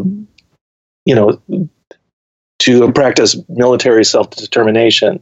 Um, but at the same time, I mean, there's great concern among Japan's neighbors in the region that if Japan were to have more of a proactive military, a more independent military that wasn't, uh, you know, uh, uh, dependent upon the United States for its first line of defense, then Japan might revert to its old ways and become an aggressor and start marching across across China or across you know the region again. So it's an interesting debate, but um, I'm not so uh, offended by that particular aspect. It's really interesting because you you've got Anno, who is this um, who's one of the, the, the major figures in in anime, uh, and sort of revolutionized or you know changed the whole mecha anime genre, and is really you know known as an auteur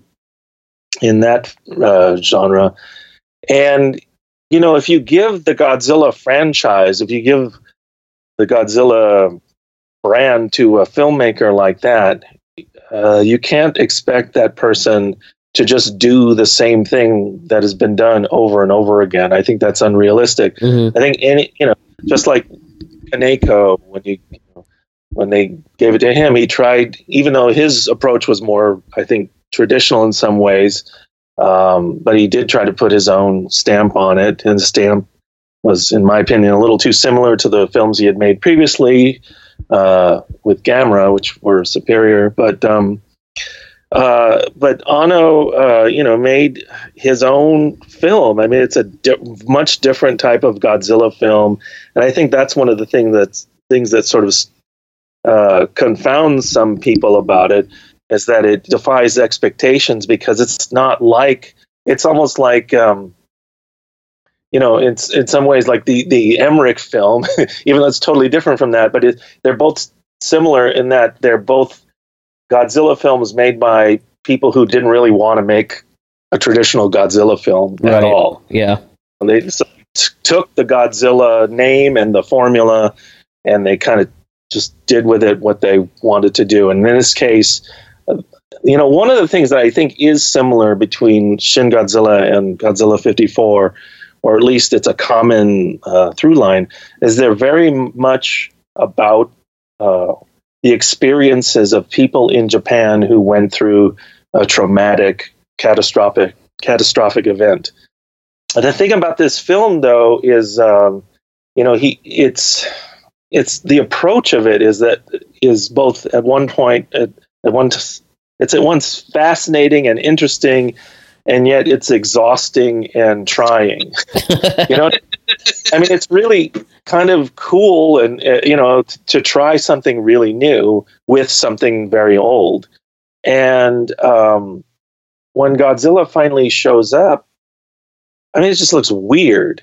Uh, it doesn't it's not that I, I I really don't I'm not one of those purists who, you know, I don't really get bent out of shape when Godzilla's design changes, you know, from film to film. Um, I could have even lived with the Emmerich design if the film were more like, you know, more respectful of this the the legacy that preceded it. Thank you. I say that all the time, and Matt yells at me, but yeah. it's not. I thank Listen, you. I cannot. I cannot get on with that design ever. I'm sorry. well, you know, to each his own. But I'm not. You know, at this point in my life, I care less about what the monster look like looks like than um, what the story is and whether or not you know the writing is good and, and it makes sense and and let's face it there's a legacy here and i think it has to be fairly respected but even within that, you know, you have you know you have artistic freedom as the director of any given film in this series. You you do have you know some leeway there. But in any case, um, when Godzilla shows up, it looks like you know he stood too close to the the grill at an outdoor backyard yeah. barbecue, and you know it's just the proportions are very strange, and you know it's enormous, and they they went to great lengths to make it seem gigantic, but yet is the tail bigger than Godzilla itself? There's all kinds of strange things going on there. But the, the main thing is, for a god incarnate, it just seems like this big sloth that moves very slowly and isn't very, um, you know, uh, godlike or intimidating. But then again, there's this great sequence. You know, the the the um, the military response uh, you know, is gradual and it's very dramatic, and it builds up to that that great um, sequence where the B twos uh, drop their payload on it, mm-hmm. and Godzilla responds with this massive counterattack that just blows the city all to hell. And I thought that was, you know, really great stuff. That was something new that we hadn't really seen quite in that way that's, before. Yeah, that's that's my favorite part of the movie, actually. Yeah, yeah. No, Shin Godzilla is an interesting one. It's definitely uh, something that people uh, you know, like to argue about. I think it's interesting that some people find it offensive when you bring up the the Japanese politics that are going on in the film, and you, I mean, I, I think it's a little too simplistic to say it's a a nationalist film or something like that. I mean, there is this um, Abe uh, government policy, uh, which is you know they labeled soft nationalism. And there are things that some of the characters in the film say that are, you know, uh, basically uh, not quotes, not direct quotes, but they're they are very similar to some of these uh, um, soft nationalisms that uh, the the government has encouraged, you know, young people to espouse. To to Matt's point about people comparing it to, to Honda's work and to Ed's point about saying, you know, it's not really the kind of message Honda would probably endorse. I think I think the reason that's become such a hot debate is the fan people that really like Shin Godzilla get very like you said, Steve, like they get kind of defensive when the the Japanese politics angle is brought up and um but as I, if that's a bad thing. Yeah, right, right. I, yeah, I, don't mean, really understand why that anyone should be uncomfortable with that. Yeah, I mean, it's just it's just part of the film. It's one. Yeah, I, I think aspect of it. I think they imme- their brains immediately go back to the Honda classics and like attempt to, like you you were saying about you know when people bring it up in terms of the mili- like the military marches.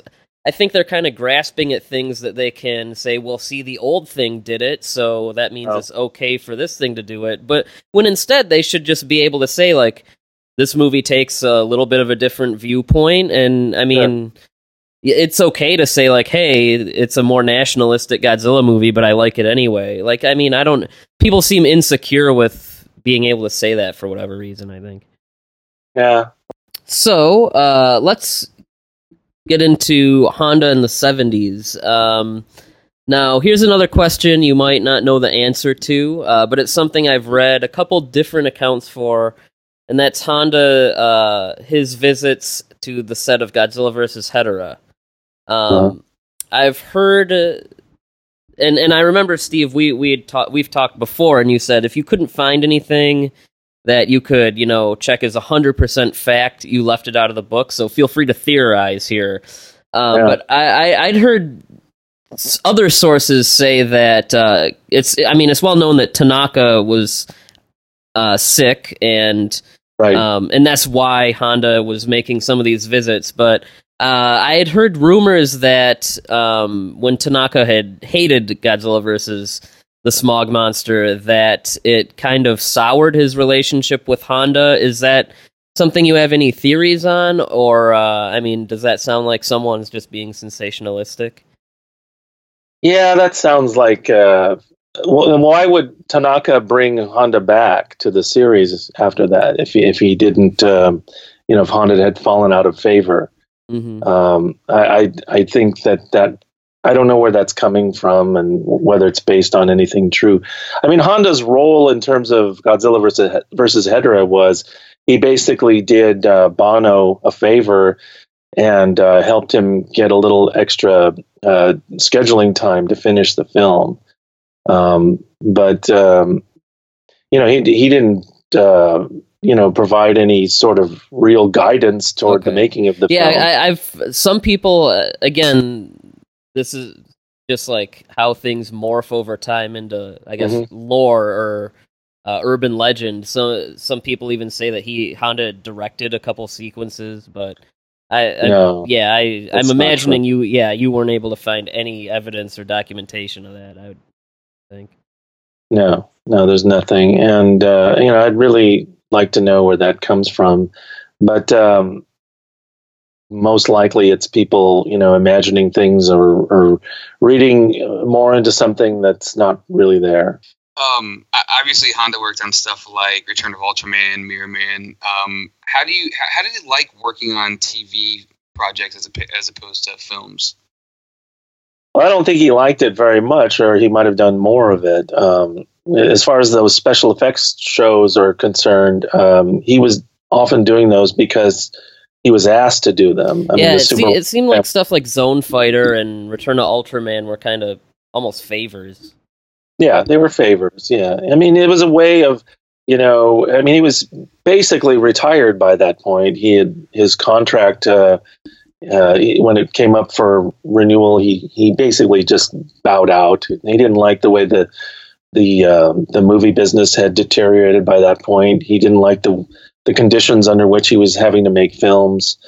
Um, although I would say, you know, one of his last films was All Monsters Attack, and even though it's totally stripped down and um, it's a much smaller type of production, I really like what he was able to do with that. And I think that film, you know, people always kind of sneer at me when I say this, but I mean, it's a far better film than people give it credit for. Uh, I think, yeah, I think we would agree. We did a whole, uh, we did our own audio commentary for the podcast great. where we kind of said the same thing. I mean, I, I think it's got its issues, and at the end, I don't think everything quite comes together. But I, I definitely don't think it's what people say it is. And I, I was, a I, I um, was, I was interested. expectations. Right, and and it was interesting to see in your book that Honda even considered it one of his better Godzilla movies.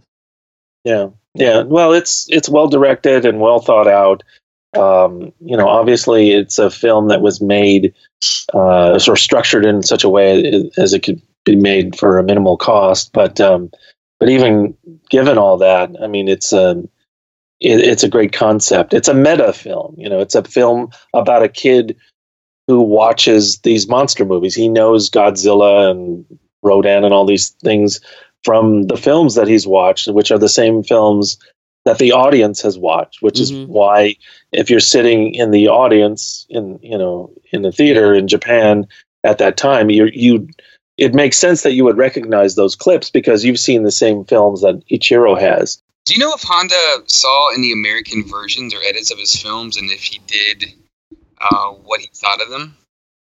Uh, I don't think he did. Um, you know, it's he never talked about the. Um, I wish somebody had asked him point blank, and maybe it would have been considered rude to do so. But you know, uh, they released uh, Godzilla King of the Monsters in Japan um, in uh, the late fifties, and um, I got to think that he must have seen it, Yeah. right? How could he not have been curious? Yeah, yeah. you know and um, nobody seemed to know if he had ever seen it and uh, he certainly never wrote about it and he um, you know it seems like such an obvious question but in all the the published interviews that we found of him nobody asked that question which is very strange Are there any um are there any of the American edits that you actually prefer to the Japanese uh originals? yeah king kong versus godzilla is genius uh, yeah. i love it it's awesome Don't, don't hate Tom- me. I, I get a kick out of King Kong, the American version of that movie. I really do. I Well, know more it's power terrible. to you. You know, I mean, I, I, you know, it's kind of an, a quandary, or a, um, and it's an interesting conundrum because, well, I, I think actually the way that uh, the first film was re-edited uh, was, you know, just if I just look at it objectively, I think it's really clever. You know, the way that they were able to take this Japanese film and totally disguise it as um, you know an American film. And um, you know, even though Mhm. Raymond Burr doesn't really have a you know a, a role in the drama, he doesn't really propel any of the action. He's just observing everything. It's done and it's written, and his performance is is just good enough to make you Mhm. believe that he is the main character. And that's yeah, it's it's a I, yeah, I, I like it too. For me, the only one, well, like there's some where I really like the. I mean, uh, like there's the the good one, the ones with the good dubs, like Godzilla vs. the Uh-huh. Thing. Um, but you know, I still usually watch the Japanese version, but I I love the Sure. US one too. Um, same with like like Monster Zero. I usually use the dub because I love Nick Adams' performance. Gargantua's, I actually prefer it without the Frankenstein connection, so that's another one. I think the only one I actually prefer the US edit to is probably the Mysterians. I just find that it quickens the pace and kind it of quickens the pace and also the the there's uh you can hear the music more prominently which is really Yeah. great it's a great soundtrack Yeah, Mysterians is probably the only one where I would say like I prefer the US edit to the original. Other than that, I typically go for the uh the original versions. sure but you know uh you know i'm from a generation right before you. I think i'm a little bit older than you guys but you know it's kind of an interesting question to ask me because back in the day we didn't have that choice Yeah. I, so I, it's hard for me to say you know i l- like you know in air quotes again one more than the other. I i of course now that i have the the good fortune to be able to see all the films in their original uh, versions and i can view them you know the way honda at least you know they, they, they were originally intended to be projected in 35 on a big screen so when you're watching them on your your 1080p TV with a Blu-ray that's you know been remastered, um, you know you're probably seeing the film even more clearly than it was projected back you know in the day in uh, in a movie house. But um, I so if I like an American version more than a Japanese version of any of these films, it's probably due in large part to the nostalgia factor. Like I love the um, the American dub, the Titra Studios dub of Destroy All Monsters. Mhm. I mean, who doesn't? Everybody likes that one. I like all all their dubs. I actually find Yeah, like, Sure. really good. but that that film in particular, you know, it's it's almost exactly the same, you know, between the Japanese and American cuts. It's not substantially different. So, and, and you know, some I've gotten to the point where if I don't, if I'm watching one of these films and the actual actor's voice isn't coming out of their mouths, it's a little disturbing. You know, I prefer much, I much prefer to, you know, to watch it with subtitles. But that's a film I can uh, you know, if I could, if we had a really good release with that dub on it, I know there's probably some bootleg versions out there that are pretty good. The one that um, uh, Media Blasters put out, uh, they kind of botched the um, the syncing of the, the the Titra dub. Yeah. But I'm still glad to have it. You know. Yeah, yeah. It's pretty close. That, again, that's like one rare example where I think it is superior. The guy's voice on the Japanese soundtrack isn't nearly as compelling. You know, it, Mm-hmm. that that narration at the beginning of the film in the AIP version is freaking fantastic. Going into the 80s, uh, I mean, at this point, Honda's pretty much retired. Uh, but you do mention in the book that if he hadn't uh, reconnected with Kurosawa, he probably would have done what I think Godzilla Resurrected or Godzilla Reborn, one of the movies that they were batting around that never got made. Um, Yeah, I don't. You know, I I don't know. It's it's again impossible to know what would have happened if Yeah. things had gone a different way. But he was attached in the press to a project uh, around 1980. Uh, there were press reports where he was quoted uh, talking about how you know we'd lost our way with the Godzilla series, and now we're going to bring it back to its roots. I'm paraphrasing. Um, I mean, who knows if he even actually said those things? They may have Mhm. just written a, a press release and attributed those quotes to him, and you know maybe asked him if that was okay. I think um, it's possible. I don't know for sure, but it's possible that the studio was floating his name because at that point they were judging interest from distributors and trying to, you know, gauge the market. Yeah. And, uh, you know, and they surely knew that if the film had his name attached to it as the director of the original film, that would have had some some value. Um, it's hard to know though that if he really, you know, whether or not he really would have returned to direct another Godzilla film um, at that point in his life, because his life had really changed by that point. And um, the offer from Kurosawa to join his uh, production team kind of came out of the blue, but it was more than just, hey, do you need a job? It was a rather unprecedented invitation to be Kurosawa's right hand man. And with that invitation, uh, you know, there was implied this tremendous amount of trust between these two guys mhm. because they're extremely close friends. I mean, Kurosawa, being Kurosawa, would you know probably would never have asked anybody but Honda to do this, to have such a, a close role and to stand so close to the director's chair and to offer such close uh, advice. And if you think about it, I mean, I really can't. I don't know if there exists another partnership like this in the history of cinema. Is there another uh, director of this kind of stature who asked another director who's internationally renowned to come and work with him, and that director, having already had his own career and his own body of work, actually accepts yeah.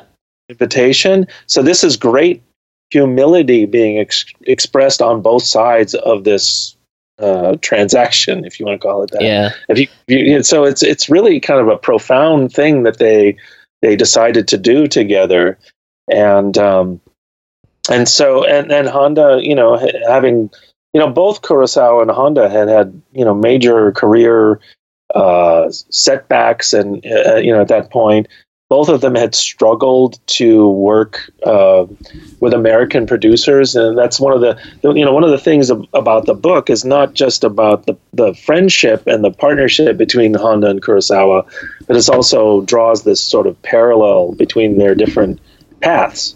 And one of the things that's interesting to compare and contrast, I think, is the way Kurosawa broke free, broke away from the studio system, and then tried to go outside of Japan and, and seek uh, funding and backing from Hollywood for his productions because he was becoming more and more ambitious and um, he wanted more and more creative freedom. They went through they went through um, their ups and downs, and uh, both of them in the mid '70s. You know, by that point, Kurosawa had to go entirely outside the Japanese system again. He went to Russia to get Mhm. uh, funding for Dersu, and um, so uh, you know, this was a way of kind of going back to the beginnings. You know, when they when they joined forces, it was part friendship, part professional, and they were really kind of reaching back to their youth, the time uh, when they really enjoyed making films. In a, you know, in an environment that was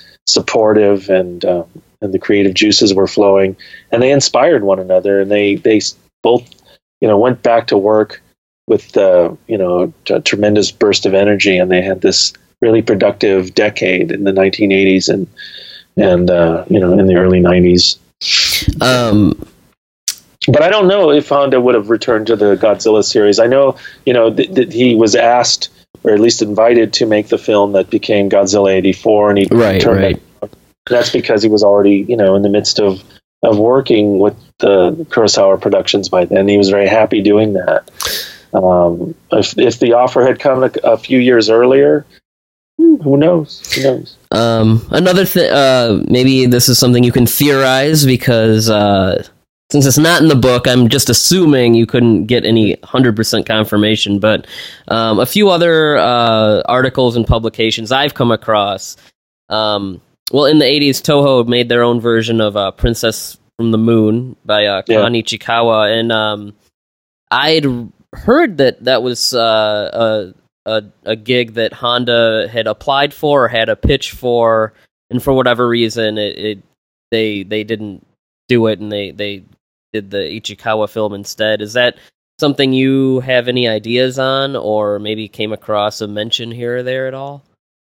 No, I, I've heard that too, but I didn't see anything uh, conclusive on that. Uh, Honda did mention that he was approached uh, for a possible reboot of the, the Majin series around that time, mm-hmm. and he wasn't interested in doing that either. So, uh, my I strongly suspect that uh, there were a number of offers, or at least ideas that were floated to him. But um, no, we didn't really engage in, um, you know, uh, in documenting rumors and things like that in the book. I was I wasn't really interested. Yeah in doing that. I don't think Ed was either.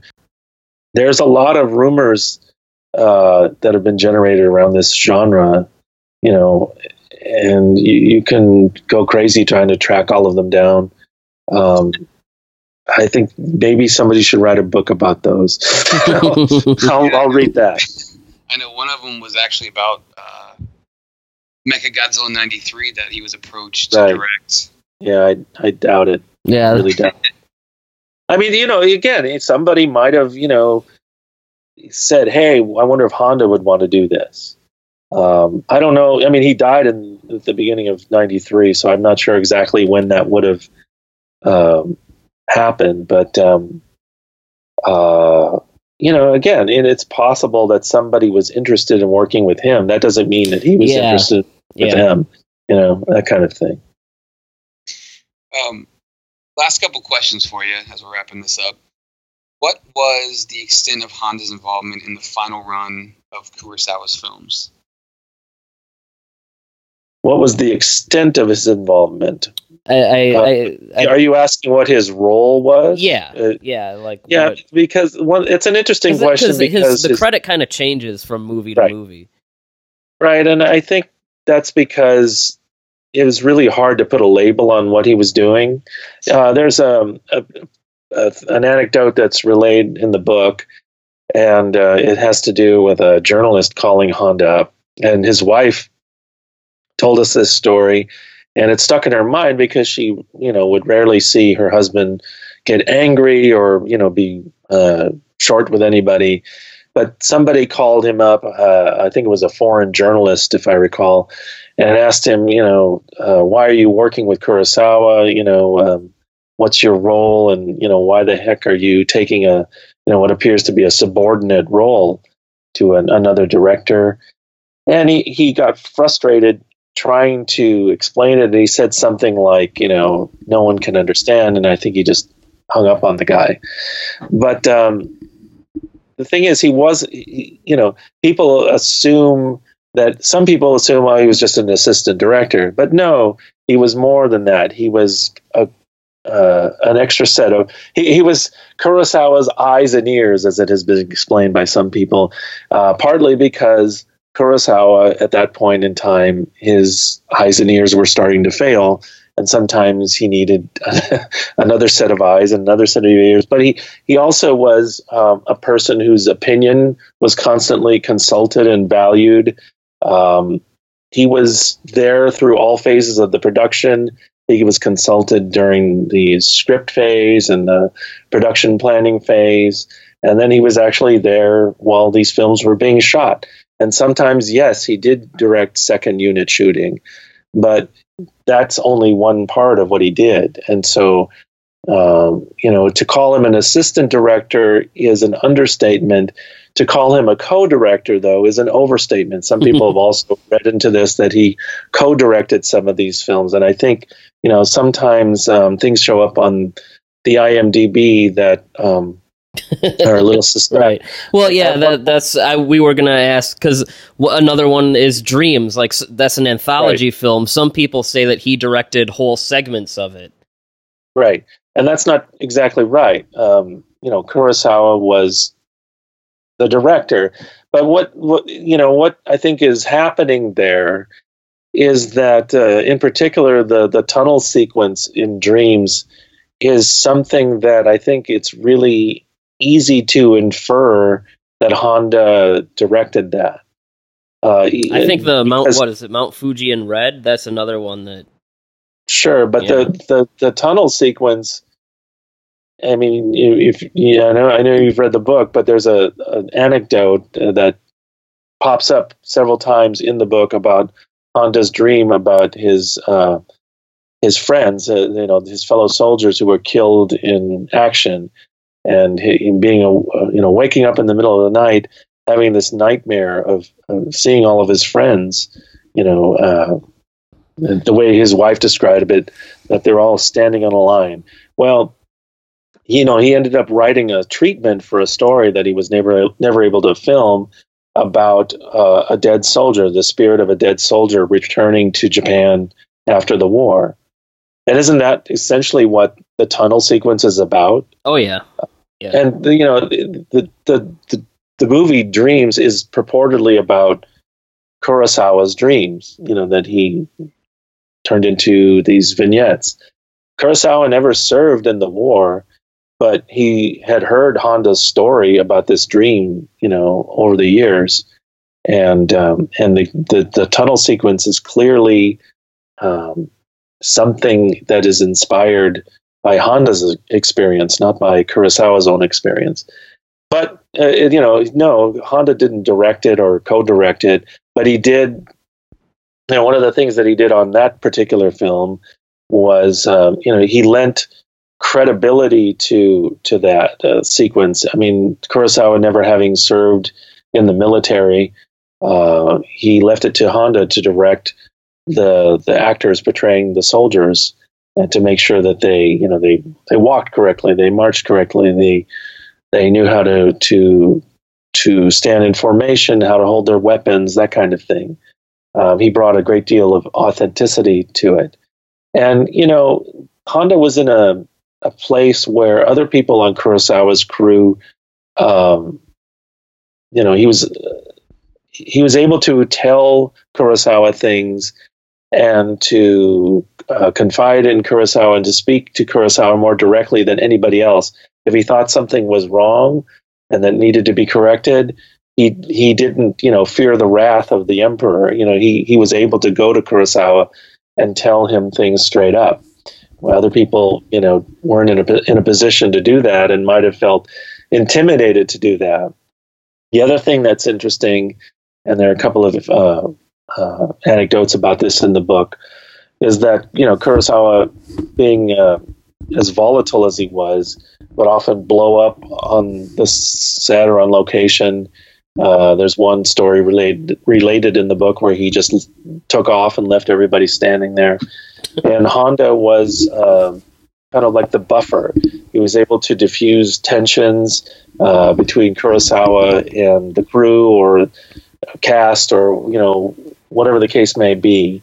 So um, he had a position that was rather unique and probably because of his personality being so even keeled and his uh, ability to tolerate and uh, temper Kurosawa's own personality, uh, he was kind of uniquely qualified or able to to deal with him. And um, so, yeah, it's one of those unique uh, relationships. And um, I, I, wish, I, I mean, I, I, wish I could think of it, another example of another two directors in history uh, who've done something similar, but I can't. Yeah, I think it's a unique uh, situation. Um, another one of their collaborations uh, that I wanted to bring up was Rhapsody in August, which is the one they did right. with with Richard Gere. Um, and uh, I've seen the movie. It's it's not one of my favorites, but I I always kind of thought the you know the point behind the movie was pretty clear. Um, but as you notate in the book, it it was kind of uh, controversial or seen as offensive to, to Western viewers and was kind of a pretty misunderstood movie. I think it the movie kind of makes its point pretty clear. Why do you think that's something that kind of um, didn't, I guess, translate well uh, over here? Well, it was during the uh, the Reagan administration, and um, uh, that was kind of um, you know it, it's a different time. Well I, think we're entering the same kind of period now. I don't know. The political climate is kind of uh, retrograde at the moment. But um, you know the the you know to express any openly any um, questioning of the atomic bombing and whether or not it was the right decision and whether or not japan you know got what it deserved. I think you know at that time, uh, people st- you know were still reacting to that rather negatively. Uh, I think we've come a little bit. Uh, you know, we, we've progressed a little bit in the way we discuss the atomic bomb uh, since then. But you know, it's still a sore point. I think you know people still don't want to confront the horror of you know what was unleashed upon Japan and the fact that we unleashed it and that it caused a great many unnecessary deaths. You know, um, people still discuss those events as if they were done, you know, they were necessary action to save American lives. That's the way it's, it tends to be framed a lot of the time, even now. And, um, you know, and so I think that, you know, some of the critics who responded that way were, you know, that their thinking was, um, you know, they, they weren't ready to, to think about it in a different way and uh, certainly not interested in uh, uh, entertaining the, the Japanese point of view, I guess. Yeah. Um, yeah, that that's definitely true. Uh, but that's actually, I mean, for guys as old as uh, him and Kurosawa to be cranking out movies as good as they were, um, it's pretty impressive. I mean, Ran is probably my favorite out of that bunch, but I mean, mm-hmm. they're yeah, they're they're all good, and um, and I, I mean, for you Honda, know, it's just funny that you brought that up because that you know, a few years ago when Obama went to Hiroshima and he was accused of apologizing for right. the atomic bombing. You know, just by the mere fact that he was acknowledging that it happened, basically. You know, so, so that's I think you know the underlying reason for those kinds of reactions to mm-hmm. a film like, and it's a beautiful little film. It's yeah and you know you have Richard Gere. That's that's why I was bringing up Obama and his visit to Hiroshima, uh, there's the scene where uh, Richard Gere actually goes to the um, the, the monument, right? Uh, and I think that was one of the, the parts of the film that that upset people to see an American doing that and actually acknowledging this this event in world history. And so, Honda did direct the scene with the ants, yes. Uh, right? Which is like a scene I think everyone remembers. Yeah, it's a scene everyone remembers, and it's funny because there were a lot of things that Kurosawa had Honda direct over the period of those five films. Sometimes because Kurosawa was ill, but in this case, or sometimes because you know he of scheduling things. But um, in the case of the ants, uh, the explanation was that he just didn't have the patience to do it. To film so. a bunch of ants. um, but yeah, no, it's it's a it's a really neat string of movies, and uh, I mean, for guys that old, it's impressive, and uh, and I think it would probably it was probably cool for Honda to get to you know um, like uh, work in some capacity with uh, you know Lucas and Coppola and Kagemusha sure. and you know of course Scorsese on Dreams and uh, Spielberg with um, Dreams as well, uh, and you know those are guys that grew up on Honda's movies as well. You know, so right, right. You know, and it's interesting. Um, when we were doing interviews in Japan with different people, uh, particularly the people who um, who had worked on the Kurosawa films, uh, Mr. Kumada, uh, for instance, um, this story about Martin Scorsese kept coming up, and um, and you know it was clearly was an event that everybody remembered. That you know after the filming of the the Van Gogh sequences, um, after they wrapped, uh, Scorsese came over and um, and specifically asked if he could meet Honda and take a picture with him, and that he had told Honda uh, that you know. Well, there were different versions of the quote, but essentially that you know you were one of the reasons or the reason why I wanted to work on this film.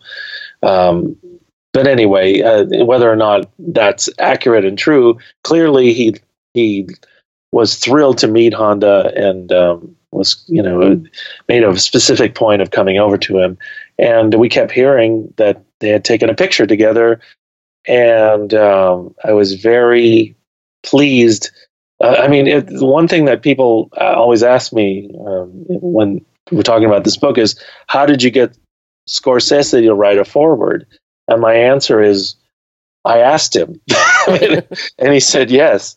Uh, I didn't ask him directly, but I was able to find he's actually quite accessible and he does, you know, he's done things like this for other projects. He's done intros for some pretty uh, obscure films that have come out on home video and he's written he's written pieces like this in other books. So, um, but that wasn't even, you know, why I approached his office. I found uh, I think an email address or a phone number for Sikelia Productions in New York. Yeah, at first I was trying to find quotes from filmmakers like Scorsese and John Carpenter, and I approached uh, George, George Lucas's office and some others, just trying to get like quotes about Honda to put on the website and maybe eventually to put on the back of our book jacket. And um, Scorsese's people had a you know an interest in the book. Um, they actually uh, were kind of curious as to what we were doing, and um, they eventually asked to see the manuscript, and uh, he contributed the blurb that you see in the book, but um, it wasn't originally intended to be the foreword. It's we we I just originally asked for like a a short quote about Honda, like what do you like about him or something like that. And he what he submitted was was far longer and so um, we went back and asked if it would be okay to use it as the foreword, and they said yes. That's awesome. So that's how that. Because I'm a big fan of his as well. I think he's, of course, yeah, I think he's one of the best living directors. But, but yeah, that's awesome.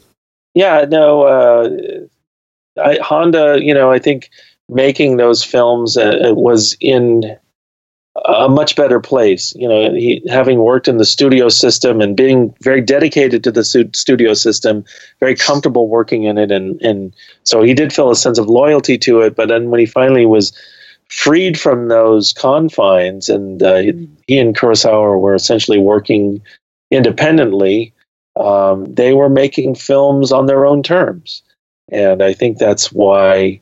Uh, they were able to do that. You know, they were they had this burst of energy. You know, both men uh, getting well up in years, and um, they made some really good films. I mean, it's interesting. Everyone points to Ran because it's uh, quite an epic. But um, you know, I have my own favorites out of that time period. I mean, I like all of the films, of course I do. But um, what is your favorite? I actually like Rhapsody in August more than you do. I, I really enjoy it, and I think it, you know it's a very personal film, and I find it quite moving. And um, and I like Madadayo quite a bit.